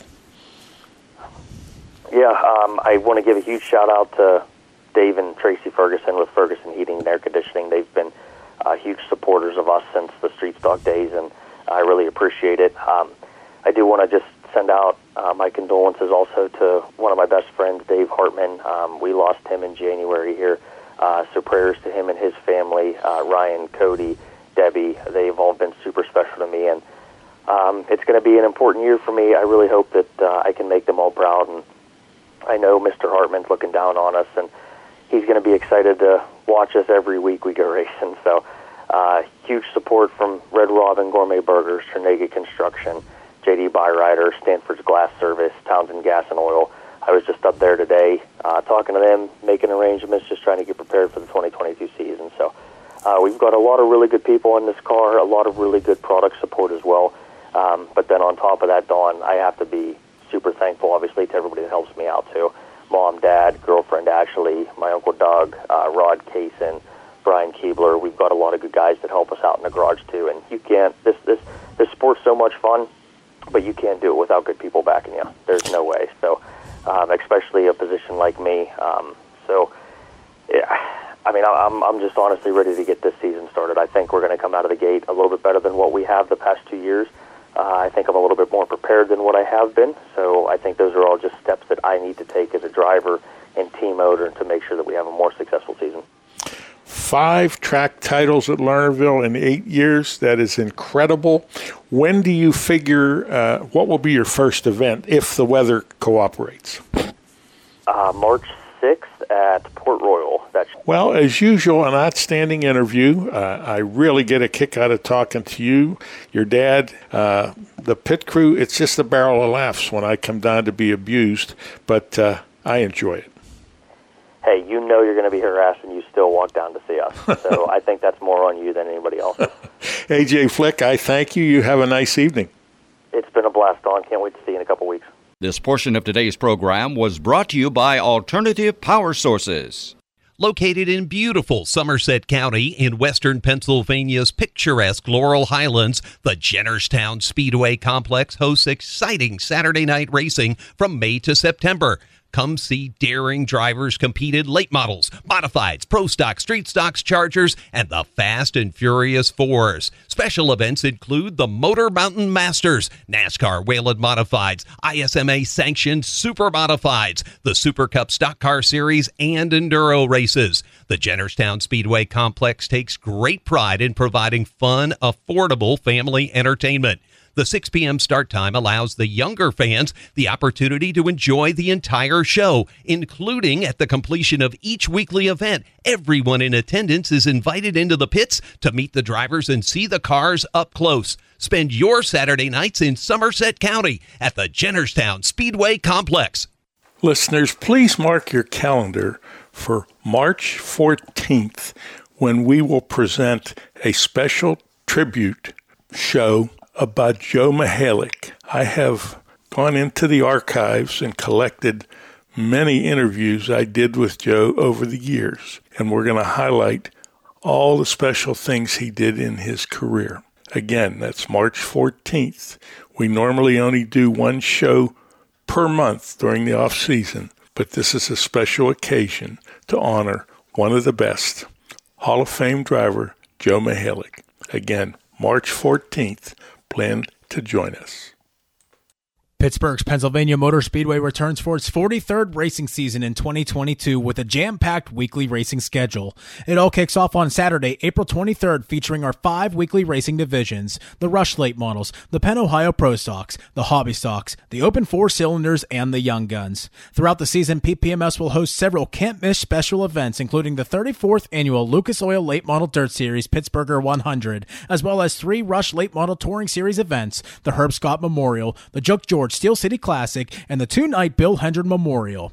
Other special events include the Falcone Automotive 410 Outlaw Sprint Series, the Boss Wingless Sprint Car Series, the Penn Ohio Pro Stock Series Ed Laboon Memorial, the Red Miley Rumble, the Thunder on the Dirt Vintage Modifieds, the Hobby Stock Invitational, and more. For our full schedule and all track information, check out ppms.com and be sure to stay up to date by following us on Facebook by searching Pittsburgh's Pennsylvania Motor Speedway and on Twitter at PA Motor Speedway. Okay, this is Steve Baker from Rocket Chassis, and you're listening to Rappin' on Race. Fans, joining us now is Zach Morrow. Uh, he's going to be driving the Bobby Bentz car this year. Zach, good, e- good evening. How are you? I'm good. Don, how about yourself? Doing well, doing well. And congratulations on the new member of your family, Mira, five months old. So uh, you and Ronnie got to be two proud people.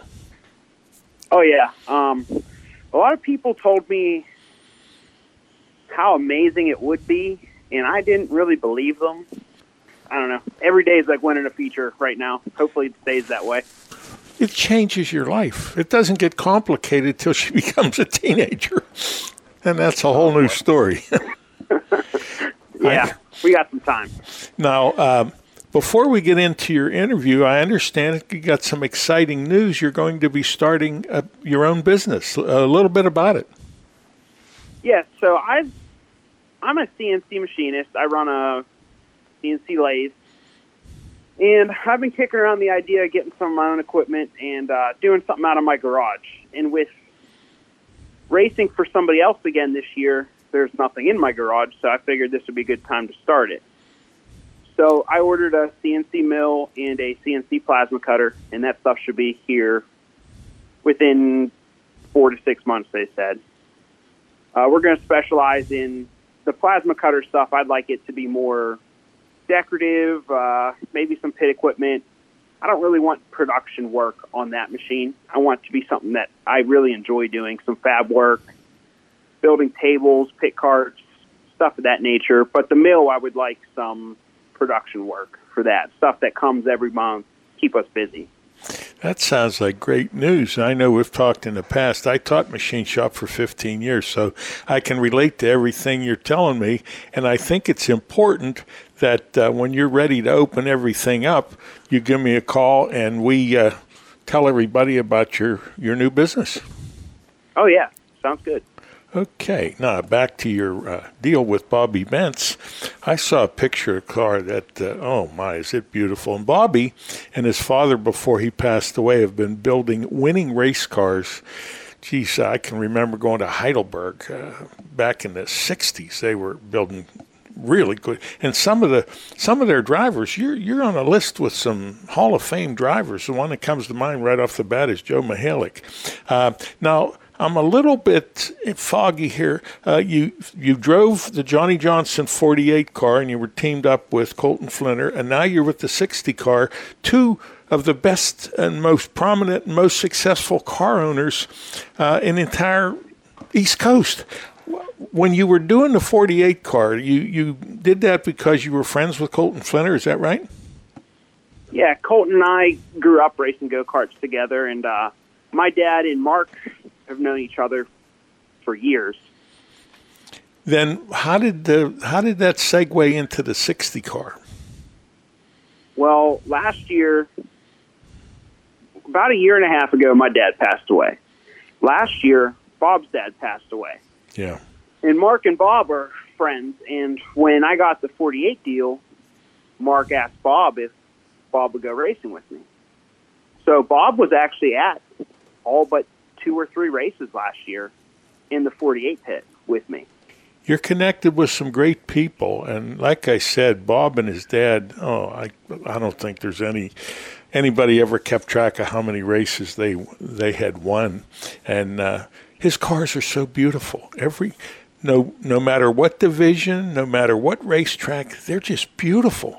And uh, you're a pretty lucky guy and, and a good driver. So it's kind of a nice mix here. Now, I understand uh, that you and Bob are planning on running about 15 Rush Tour races. Is that correct? Yeah, we're looking at it'll probably be roughly 12 tour races, and we'll run a couple other races as well. Um, it'll be the Pittsburgh, Lernerville, Dog Hollow, and Sharon tour races. I think is what we're planning on, and then a couple few other races. Benji, if you're just joining us, we're talking to Zach Morrow. He'll be driving the number 60 Crate Late model this season for Bobby Bentz. Um, how long have you been? Now, I know from the sprint cars, and I mentioned the go karts, how long have you been um, racing?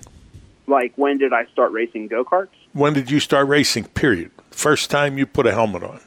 I was probably 10 or 11, and I ran some quad races at Switchback but my dad didn't really like that because there was too many young people there in wheelchairs. Yeah, yeah, I I agree with Dad's decision. That's that was a tough uh, tough thing to be driving. Okay, after that, then, then did you go into the go karts? Yeah, I started racing go karts when I was 13, so that was 2003. Mm-hmm. Clayton Kennedy and I went to school together, and we we were always friends. And we bought a cart I forget who we bought a cart from, but it was 2003 was my first year. You have a knack for hooking up with nice people. Everybody you mentioned is they're just super super nice people and good racers. Um, so with then the carts went into the the sprints. I started racing. I don't even know what years I started racing sprint cars. Maybe 2014. I bought a car off of uh, Scott Priester I think the following year I started racing 410 sprint cars at Lernerville. The thing that I find fascinating, and I've said this many times, to have somebody go from a modified to a sprint or vice versa, or to go from a modified to a late model or vice versa, but very few successful drivers went from a sprint car to a late model. I mean, the, the difference, the size, the weight, uh, was there an adjustment period when you first got out of the sprint and got into the late model full body cars? I need to win a few more races so I can be successful, but there actually was quite a bit of difference. Just the size. I mean, and I still struggle with the size of the car and knowing where the right rear tire is a little bit. I'm hoping we figure it out pretty quickly this spring. Well, I've seen you in both. I saw you win in the sprints. Uh, I think your learning curve is right on schedule to go from the, the sprints to the uh, full bodied cars. And I see a, a, good bit of success coming up there. Hey, Zach, we're going to need to take a commercial break. Fans, stay with us. We'll be back after these messages. This portion of tonight's program is brought to you by Pittsburgh's Pennsylvania Motor Speedway. A message for all racers, race fans, or campers. Alternative Power Sources Incorporated, located in western Pennsylvania since 1995, we have proudly served homeowners and businesses throughout portions of Pennsylvania, Ohio, and West Virginia, offering a complete line of generators and the ability to provide turnkey projects. From sales and rentals to service, maintenance, and installation, Alternative Power Sources is dedicated to providing reliable generator solutions. Their brands include MTU, Kohler, Gillette, Yamaha, PowerTech, and ASCO. The experienced sales force has over 40 years' experience in the generator field, providing the resources to design the generator package to meet your needs and specifications and supply the specified products. If service is important to you, they are your source. Alternative Power Sources. For more information, call 1 800 894 4455. Are you in need of financial planning or portfolio review? Rick Sabo of RPS Financial Solutions is an independent financial planner who has testified as an expert witness on insurance and investment fraud. He helps people who are concerned about their portfolio or with other financial matters. His services include investments, pension, and 401k rollovers, estate planning, life insurance, and long-term care alternatives. As a registered IRS tax preparer, he can assist retirees with the completion of property tax rebate forms and other government tax reduction programs at no charge. Mr. Sabo does not charge a fee to meet with potential clients for a fact find. His office is located at 5061 Route 8, Gibsonia, PA. If you are in need of any of the services that he provides, give him a call at 724 443 5720. That's 724 443 5720 or email him at rick.sabo at jwcemail.com. Securities offered through J.W. Cole Financial Incorporated, member of FINRA SIPC. Advisory services offered through J.W. Cole Advisors Incorporated, neither J.W. Cole Advisors Incorporated or J.W. Cole Financial Incorporated, nor its representatives provide legal, tax preparation, or accounting advice. Persons who provide such advice do so in a capacity other than as a registered representative of JWCA, JWC. RPS Financial Solutions and JWC JWCA are unaffiliated entities. And now back to Don Gamble and more Rappin' on Racing. Listeners, please mark your calendar for March 14th when we will present a special tribute show about Joe Mihalik. I have gone into the archives and collected many interviews I did with Joe over the years, and we're going to highlight all the special things he did in his career. Again, that's March 14th. We normally only do one show per month during the off season, but this is a special occasion to honor one of the best, Hall of Fame driver Joe Mihalik. Again, March 14th. Plan to join us. All right, fans, we're back. We're talking to Zach Morrow, the driver of the number 60 Crate Late model. Zach, uh, when you uh, are traveling around on a tour, are you going to be going to any tracks that you've never seen before? It just depends on where we end up choosing a couple other races at. Right now, I've been to all the tracks that we've talked about going to do you have a favorite? I mean, most drivers, myself included, you have a favorite track where no matter what's happening, that always seems to uh, help your game out, or you're more successful at that particular track. Do you have a favorite?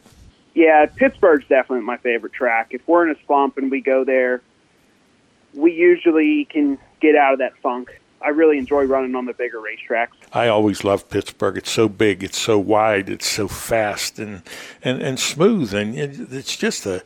That's where they separate the men from the boys. If you can, uh, you can run good down there. You can run good anywhere. Um, yeah, I agree with that. I, I always like to ask the drivers uh, your most memorable moment in either the sprint or the late model. Right now, so my favorite sprint car moment is the race after my dad passed away. We went to Tri City and won the heat race and won the feature. Just dominated both of them. And like people don't realize how big of a stress reliever getting into a race car could be. Like all everything that had been going on that, that couple weeks, it, I was able to set it aside and just go race my car, and that was a great feeling. And then getting my first late model win, which was like my fifth or sixth race, beating Joe Martin. We led every lap. Him and I both broke the track record that night. It just made me feel like I belong. But we still, I still want to win more features to feel like I am successful. Like I really wanted to win more than one feature last year. We led five, five different races and only won one. So I've got some improving to do. A little more seat time there, and that's going to be just fine.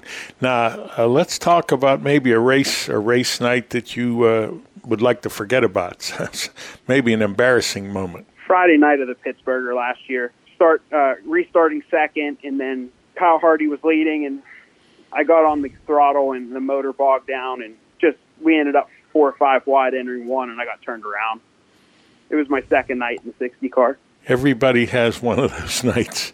Um, your reason for getting involved in racing now, did Dad uh, suggest this, or was it your friendship with all these uh, notable uh, competitors that we're watching now? H- how did that come to be? I, I got into racing through friends. I mean, my dad took me to NASCAR races as a kid, but he never raced anything, uh, never went to many races until I got older. He although enjoyed watching me race, always thought I was a little nutty for doing it. I think the bonding, whether it's father and son, father and daughter, uh, you know that that's a special thing, and to be able to share those moments with dad, memories that you you'll have forever. Let's talk now. We know you want to win some races, but long term goals in racing, uh, would it be to stay with the full body cars, maybe to do that and the sprints, or what? What's your goals? Honestly doesn't bother me what I race. I'd like to stay in either a sprint car or a late model. I'm more about winning races. I don't run chasing after a championship isn't the really the most important thing to me. It takes a lot of time, a lot of effort. I'd rather like we're doing this year, we're cutting our schedule back a little bit more and hoping to be more prepared. Well, you bring up a good point. Over the years, I've seen a lot of drivers uh, because they were so focused on winning that title. You know, their their business or their job suffered, their their family life suffered, and some of them got divorced or lost their jobs. So, you and Bobby are doing this right. Uh, you know, if if you can, this should be fun, and if it's not well, fun it's it's like another job. Well, that's Bob's very busy with his business. My full time job's busy, and then when we get this machine shop going, I'm hoping I'm busy. I mean, I've been pretty lucky to have guys like Bob give me a chance. Sylvan Easter helped me out. I'm hoping one day I could be one of those guys and help other people out.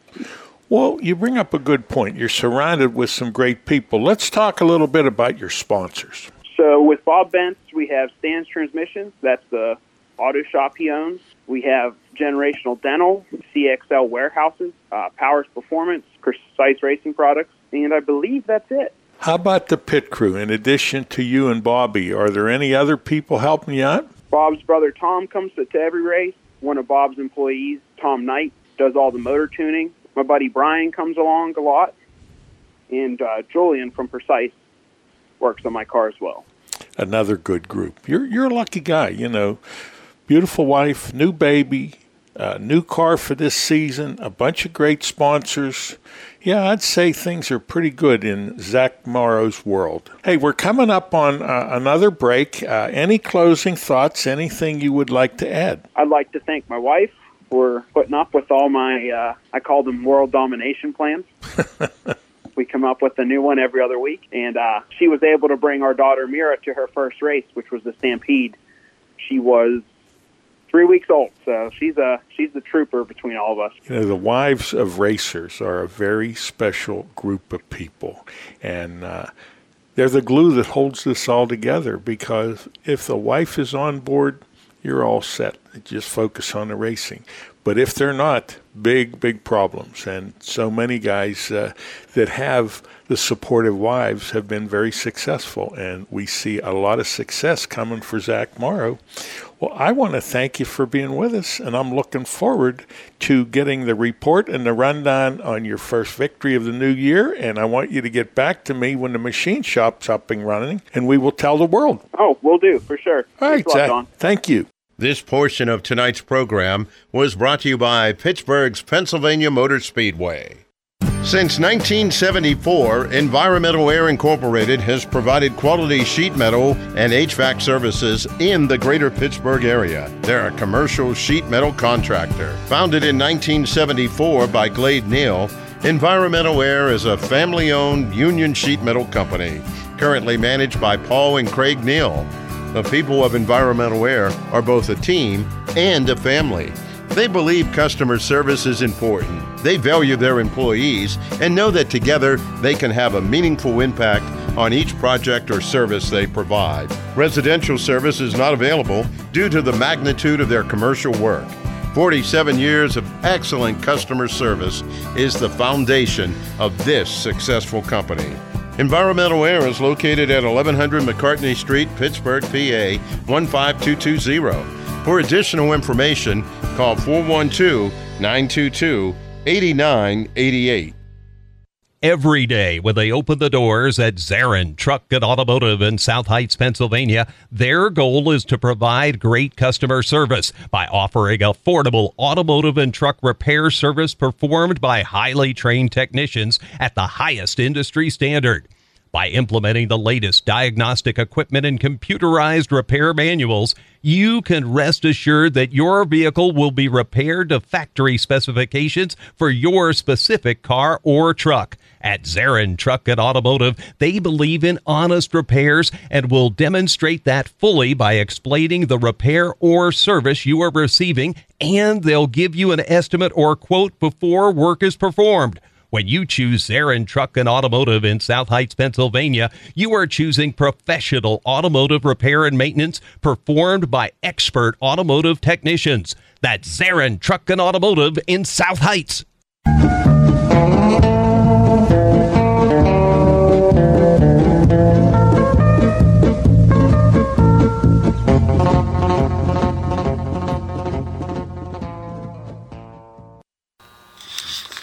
Listeners, joining us on this episode of Rappin' on Racing is Chase Lambert. Chase, it's been a couple years since I've been up to the garage, and through this those couple of years, a lot of things have changed. One, we've watched your growth in the pure stock division get better and better.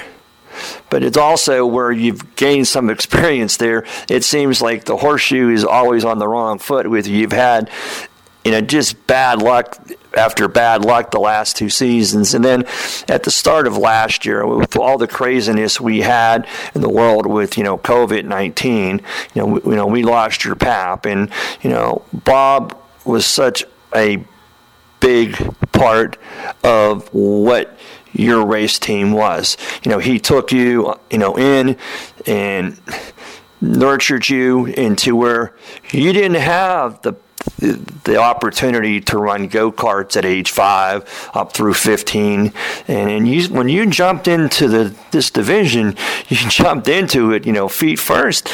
And I commend you for that but at the same time the growing curve is so very hard. Yeah, um, definitely, uh, definitely was a you know, I think I was 14 at the first test and tune I ever was in a car. So um, you know, over the years, definitely a lot of updates. Got a you know uh, new car from the one that I started on.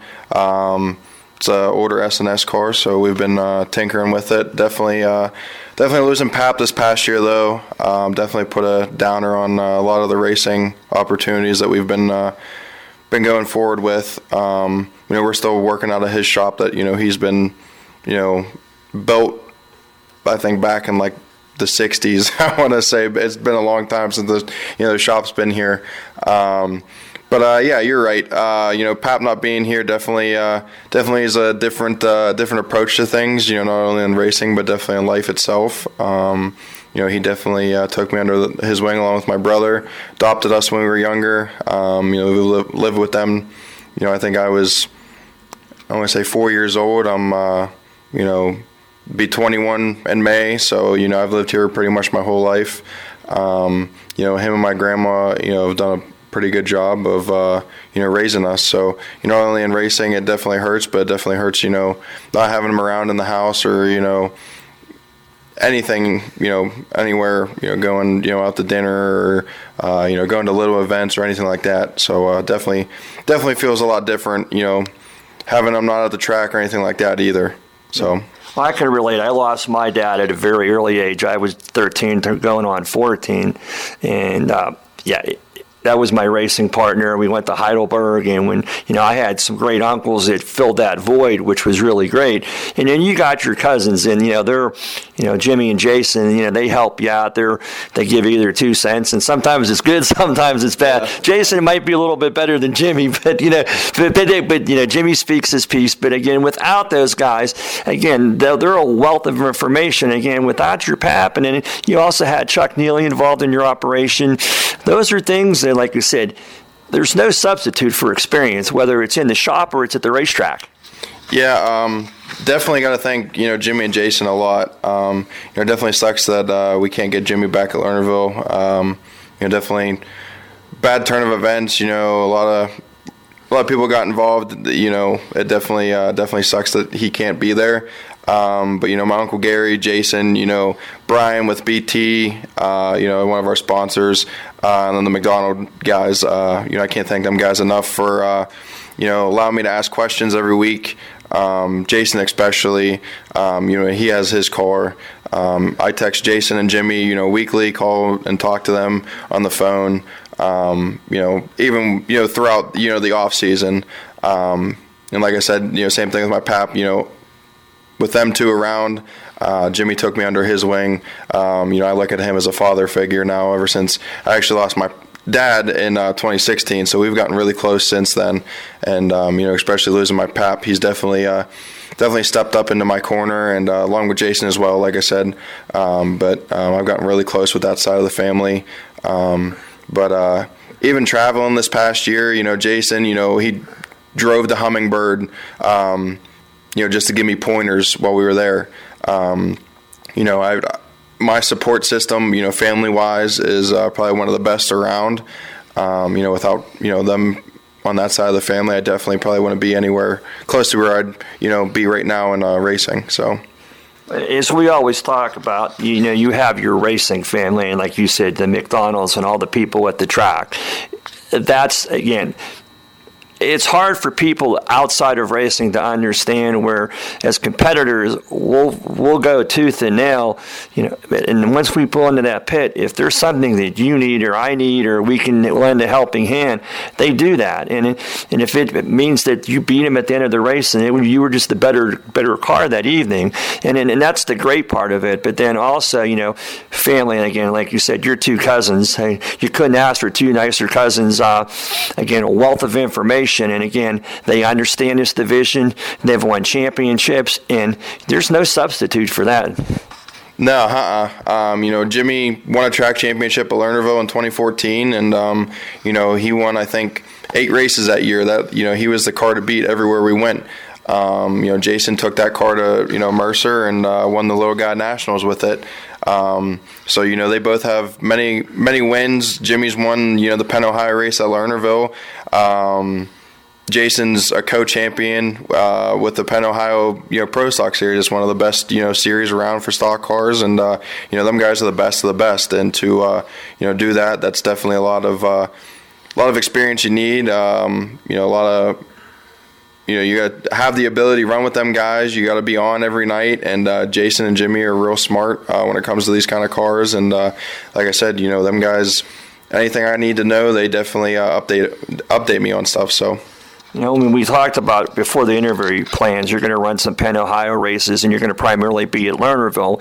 And since they've opened the, the roll, motor rule back up where there's no, uh, I guess, crate rule there anymore and you have the opens you get some really strong you know competition i mean when you're running against corey mcpherson uh, chris schneider you know your cousin uh, it's just it's it's tough. And in, in any given night, I mean, if you pull a top five out, you've accomplished something. Yeah, uh, definitely. Um, you know, Corey McPherson, um, since I started racing, he's uh, always been in my corner. Um, definitely, you know, he texts me throughout the week, um, you know, telling me, you know, good job last weekend, you know, stuff like that. So, uh, you know, hats off to him to always, um, you know, giving me little little text here and there, or you know, just uh, you know, at the track, you know, pulling me aside, you know. Um, you know, complimenting me on you know my driving style and stuff, and uh, you know stuff like that. Um, you know, Chris, when you know Chris shows up, you're you're almost running for a second that night. Uh, you know, Chris is you know one of the best around, and um, you know it's nice to nice to be real close with him because you know I can ask him questions after questions. I think I call him almost 100 times a week during race season. Hey, what will this do? What you know what what a turn here will do? You know stuff like that. So um, you know it's it's definitely hard. Um, when them guys come to town. Um, you know, Corey's won how many? I think he's seven-time track championship now. Um, you know, Joey Zambody, he's he's fast. Um, you know, you got the seasoned veterans. Mike Miller's still there. You know, there, there's guys, and then there's these younger guys that are coming up. You know, Brett Taylor from Latrobe, he he shows up. He's you know, I, I'm, I became real close with him, and uh, he's got his stuff figured out. You know, you never know who's going to win. One of us younger guys can be on one night, and we can pick off one of these you know races one night, or one of these seasoned veterans are going to be there, and you know they could half track us. Daryl Charlier came last year a bunch of times, and he's an amazing wheelman. So you never know who's going to show up.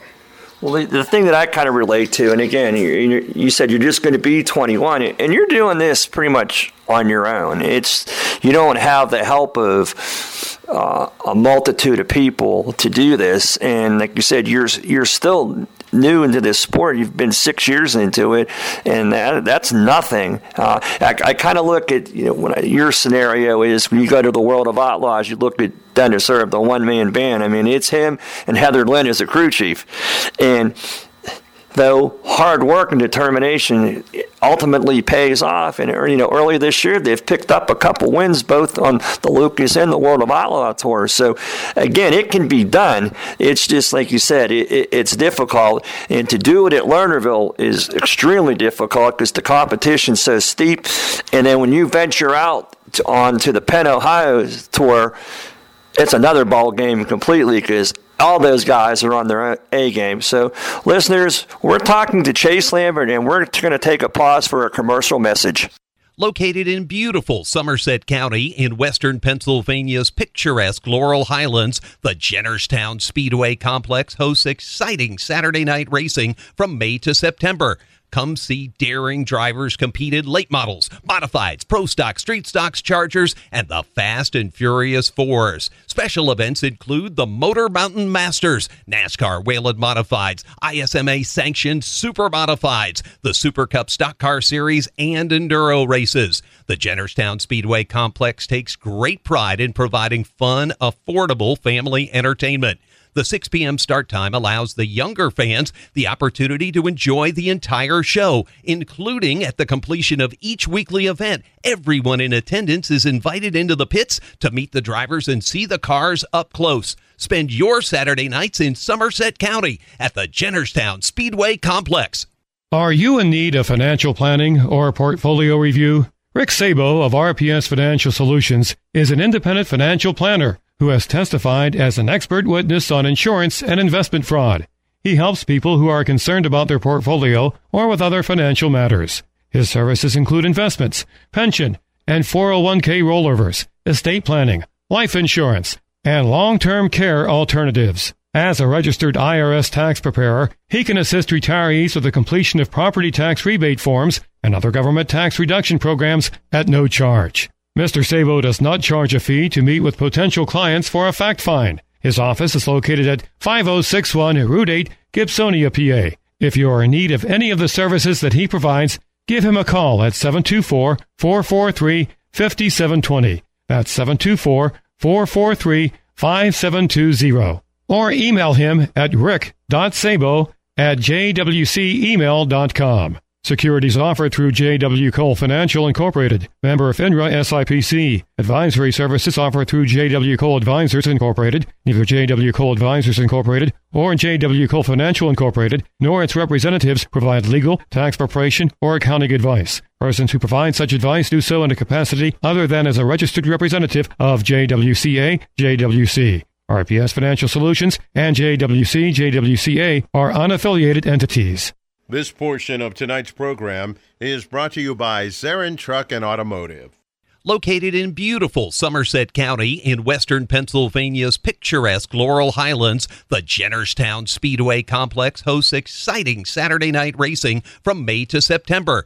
Come see daring drivers compete in late models, modifieds, pro stock, street stocks, chargers, and the Fast and Furious Fours. Special events include the Motor Mountain Masters, NASCAR Whelen Modifieds, ISMA sanctioned Super Modifieds, the Super Cup Stock Car Series, and Enduro races. The Jennerstown Speedway Complex takes great pride in providing fun, affordable family entertainment.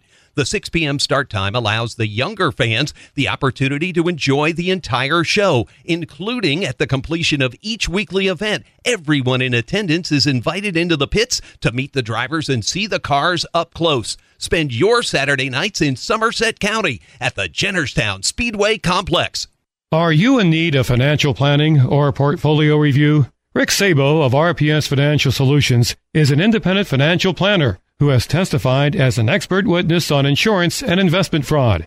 He helps people who are concerned about their portfolio or with other financial matters. His services include investments, pension, and 401k rollovers, estate planning, life insurance, and long-term care alternatives. As a registered IRS tax preparer, he can assist retirees with the completion of property tax rebate forms and other government tax reduction programs at no charge. Mr. Sabo does not charge a fee to meet with potential clients for a fact find. His office is located at 5061 Route 8, Gibsonia, PA. If you are in need of any of the services that he provides, give him a call at 724 443 5720. That's 724 443 5720. Or email him at rick.sabo at jwcemail.com. Securities offered through J.W. Cole Financial Incorporated, member of FINRA SIPC. Advisory services offered through J.W. Cole Advisors Incorporated, neither J.W. Cole Advisors Incorporated or J.W. Cole Financial Incorporated, nor its representatives provide legal, tax preparation, or accounting advice. Persons who provide such advice do so in a capacity other than as a registered representative of JWCA, JWC.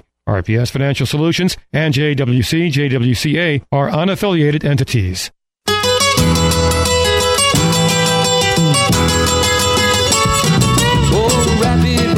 That stock car boy, he too much to believe.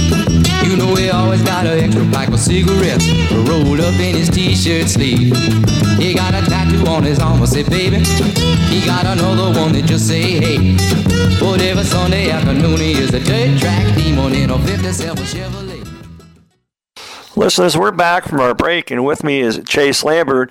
And Chase is the driver of the number 22 Pro Stock. And, and, this year it's going to be at Lernerville and some hit and miss tracks. Again, depending upon what the economy brings this year, I think we're all in for a rude awakening. And I think, you know, we as racers love to do what we do, but sometimes we have to be dollar smart to say, okay, you know, can I do this two nights a week? Can I do it one night a week? I got to put gas in, in, in the truck to get me there. I have stuff to race with uh, race fuel. I have tires to to mount and balance, and that all that all takes place. But as I watched you mature through last year, Chase, the beginning of the year, I felt bad for you. and just if anything bad could happen, it, it, seemed to happen. And, you know, on top of that, you know, losing your pap and then have that the frustration because that can be a real psyche as to where, you know, you're trying to do something and you're still grieving over the loss of somebody. And then you have something that you enjoy. Then when it frustrates the living daylight side of you, sometimes you can just say, okay, I'm done. I want to walk away from this. But you didn't. You know, each week you persevered, whether it was at Lernerville or was down at Pittsburgh, I had a chance to see you run a, a few times. Uh, and then towards the end of the year, maybe it was just things started to align. You started to run better. The car held together, and I saw you at a, a Penn Ohio race. I think it was during the the pandemonium up at Lernerville, and you were on in the heat race. And in the feature, I mean, you were right there with Andrew Gordon, one of the best of the best in this area for the entire race, and you got a second place finish in the Penn Ohio Series, and that that was a big accomplishment for you.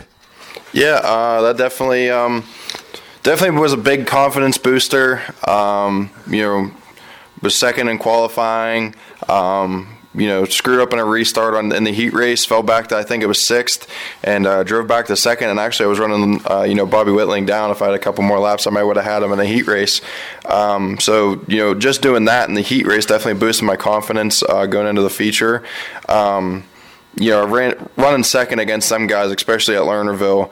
Uh, you know, I had Chris McGuire on my bumper for I think 25 of the 30 laps, and Daryl Charlier and um, you know, Andrew Gordon was in his own world. Um, you know, he I think had a half a straightaway or a full straightaway on us. Um, but uh, but yeah, like I said, uh, definitely have a huge confidence booster. Um, you know, we're gonna we're gonna hit Lernerville again, you know, weekly this year, and um, you know, run you know Penn Ohio shows, and um, you know, hopefully the Penn Ohio shows, you know, the 10K race at Sharon and the Pittsburgh race, and um, I don't know if we're going to travel, you know, too far this year. Um, just depending on you know, like, you know, like you said, the economy and everything. Um, uh, definitely depends on you know. I don't want to put myself in you know a situation where you know you know everyone gets it. Bills come first, and I, uh, you know, being young and everything, you know, uh, racing's definitely got to be you know a second priority before uh, before all the bills got to get paid. So, um, you know, we'll race where we can, and uh, hopefully we hit these big shows. But um, running this year with the Penn Ohio. Um, you know, going to hit you know the Boone race again, and uh, uh, hopefully. Uh, hopefully, make it into uh, you know maybe advance one spot at the Lernerville race this year. Uh, you know that would be pretty cool. Um, you know we're to gun for you know hopefully a feature win somewhere. Um, you know head to Latrobe a couple times, uh, maybe Mercer a couple times. Um, but hopefully, you know, be on point, you know, at the beginning of the year rather than halfway through the year and actually have good finishes, you know, good strong finishes, uh, you know, from point A to point B. But um, so far, uh, you know, we have updated everything we possibly can think of to, uh, you know, be, you know, a lot better, smoother, more consistent, um, you know, to run with these guys. So um, hopefully hopefully we get you know a couple practices in so we can you know adjust to these new adjustments that we've uh, you know uh, you know we've gained this year. Um, you know Chris has been a huge help this off season. You know telling me what to do. Um, you know adjustment wise, you know update and stuff. So um, you know hopefully we. Uh, we get to a point where we could be, you know, uh, you know, an underdog at you know these big races, or even you know, you know, Friday night at Lernerville. Um, you know, we hope to uh, steal one of these uh, nights soon. So well, we talk about Lernerville, and again, it, it in, in, today's racing world, and you see it even on the touring series, you see drivers that are dropping off of a, I don't want a series because they don't want to travel to the middle of the United States when they can be back home in the South. Uh, you know, your plans to be at Lernerville every Friday, and we're going to get into that because a lot of why you're going to run at Lernerville and why you're going to run for points at Lernerville is because of, of your sponsors. And we're going to talk about those sponsors because without them, I know for a fact and you know, and, and, I've been out of racing for years. If you don't have them, it's very difficult to, you know, unless you're in, in, independently wealthy to be able to fund it. And and I know I've seen on your you know your Facebook page already. And we'll talk about social media. You know, you're already acknowledging these people, and, and that's important. So that's why I could say, well, you know, once we this interview airs, whether uh, we want to give the, these sponsors a shout out. So, you know, with that being said, we know you're going to look for goals for this year to pick up that first win. I mean, I know a couple years ago uh, down in Pittsburgh, I watched Cameron pick up his first win, and you know your pap had a chance to watch that, and it was that was a special moment for all of you guys. And you know, I'll be the first one to tell you, you know, I don't like to do victory lane ceremonies. Uh, I'll chat to you with that, but do pictures I won't. But that when you win your first race, I'll make sure I'll be down there in Victory Lane to shake your hand and get a photo with you. But uh, you know, Chase, let's talk about those people that you're going to have on the car. You know, they're going to be all around that number 22 this year. Um, you know, this year definitely another hard year. Uh, you know, Pep helped me, you know, financially a little bit here and there. Uh, but you know, after about the second season, he kind of, you know, let me do my own thing. You know, try to learn a little bit more. You know, kind of understand a little bit better about how uh, how the sponsor stuff works. Uh, you know, this year I think. I've contacted 300 places, and uh, I've just been so blessed by the people. Um, you know, returning sponsors, new sponsors. Um, you know, even just support people. Um, you know, I, I, there's there's no way of being able to uh, to do it without them. Um, we have. Uh, Chris Miller Roofing this year, um, NTK Excavating, Cabot Archery, Monster Tree Services returning, uh, Professional Landscape is returning, Schmidt's Rust Proofing, uh, Nacy Corporation's returning, uh, G&M Welding and Equipment's a new one this year. Uh, you know, um, Mitch, I you know can't thank him enough. Uh, you know, kind of um, definitely came out and uh, you know actually contacted Lernerville and uh, you know thanks, uh, hats off to Lernerville and uh, Eric Westendorf uh, for hooking me up with him. Definitely helping me out there. Uh, BT Truck and Auto, he's been a family friend for years. Sponsored my dad, uh, Jimmy and Jason. Um, you know all them guys.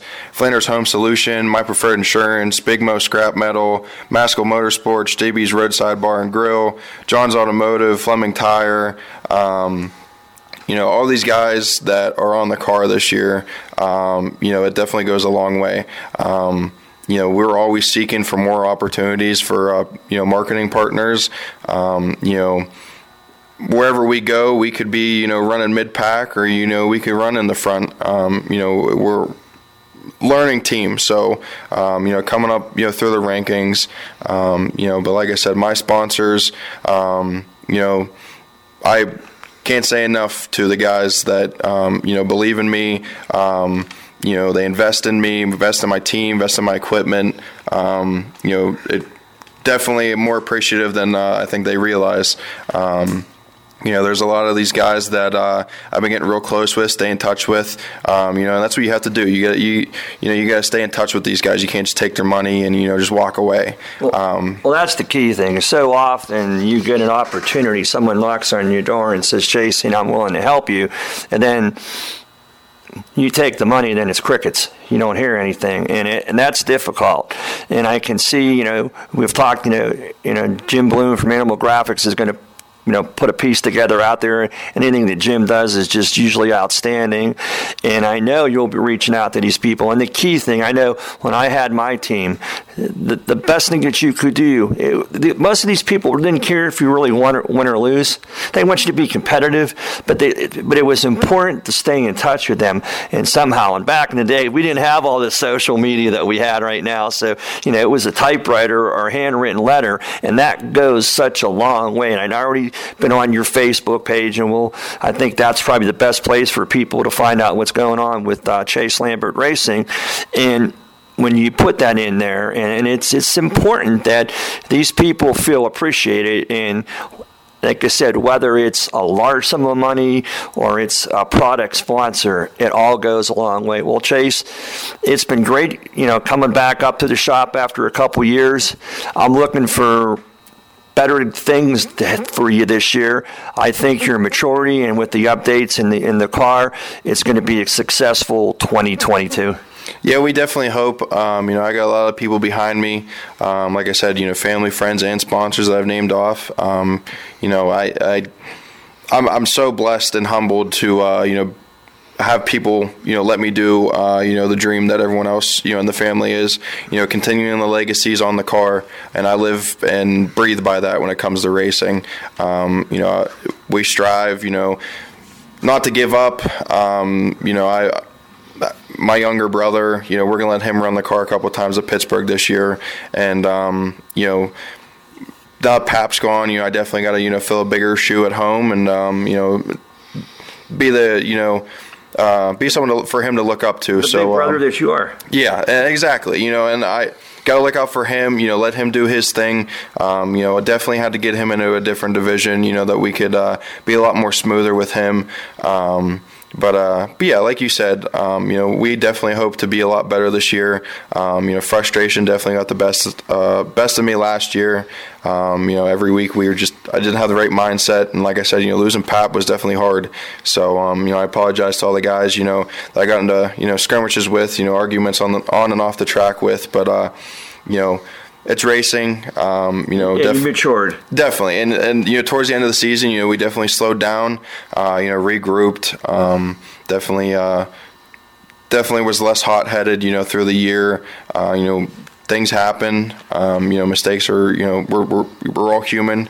Uh, mistakes are, you know, definitely going to happen, uh, you know, especially in this sport. So, um, you know, if you're someone like me, uh, you know, young, trying to, get, you know, make it in the, you know, the world, you know, racing and stuff like that, you just got to keep going. Um, you know, I wanted to give up so many times last year and, uh, you know, I had people behind me pushing me and, you know, like I said, the continuing legacy definitely, uh, definitely pushes me to, uh, you know, get that first feature win. So. Well, like I said, we we were talking off the break. I said when that first, I'll make sure I'm in victory lane when you're there with that first feature win. Hopefully, it's at Lernerville again. Chase, thanks for taking the time to join us on Rappin' and Racing, and enjoy the rest of your evening. Yeah, thank you. Definitely, uh, definitely like being on these talk shows. Let people know who we are, where we're coming from, and uh, you know where we've come from. So, thank you guys. Thank you, Don, and uh, hopefully, we'll be on here soon again. This portion of tonight's program was brought to you by Zarin Truck and Automotive. Number One Cochran has created a new way, a faster way, an easier way to buy a car. Now you can complete as much of the process as you'd like online and spend less time in store. Or do it all online and get home delivery Expressway is way easy to use.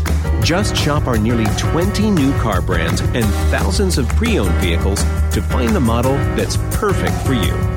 We're big on transparency, so you get our best possible price up front. We call it our clear cut price, and it's independently validated by Kelley Blue Book right on your screen. Our experts are standing by to help you throughout the entire buying process. You can also stop at any time, save where you are, and come to the showroom to pick up where you left off. Don't love your new vehicle? Don't worry, we'll take it back, no questions asked. Best of all, Expressway is open 24 7. That means you can buy your way with Expressway right away. Number one Cochran. See it all at Cochran.com.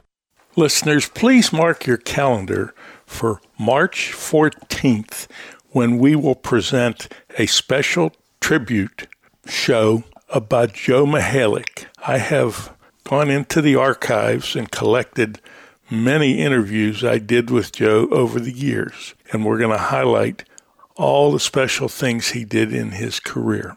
Again, that's March 14th. We normally only do one show per month during the off season, but this is a special occasion to honor one of the best. Hall of Fame driver Joe Mihalik. Again, March 14th. Plan to join us.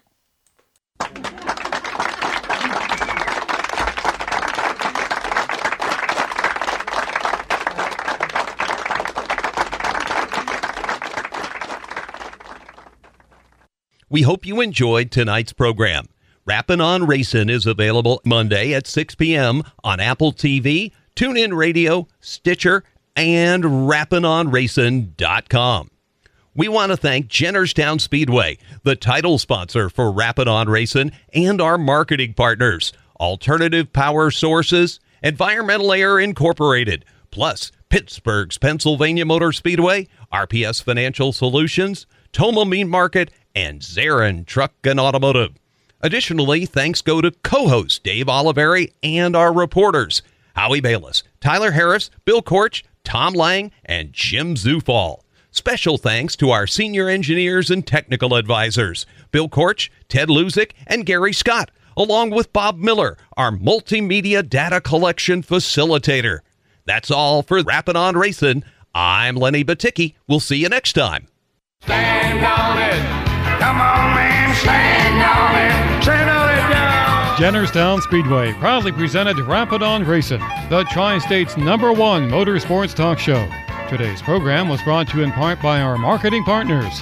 Recognized by the Eastern Motorsports Press Association as one of the top racing shows in the Eastern United States, be sure to join us the first Monday of each month during the off season for more Rappin' on Racing. Stand on it. Come on, y'all, stand on it.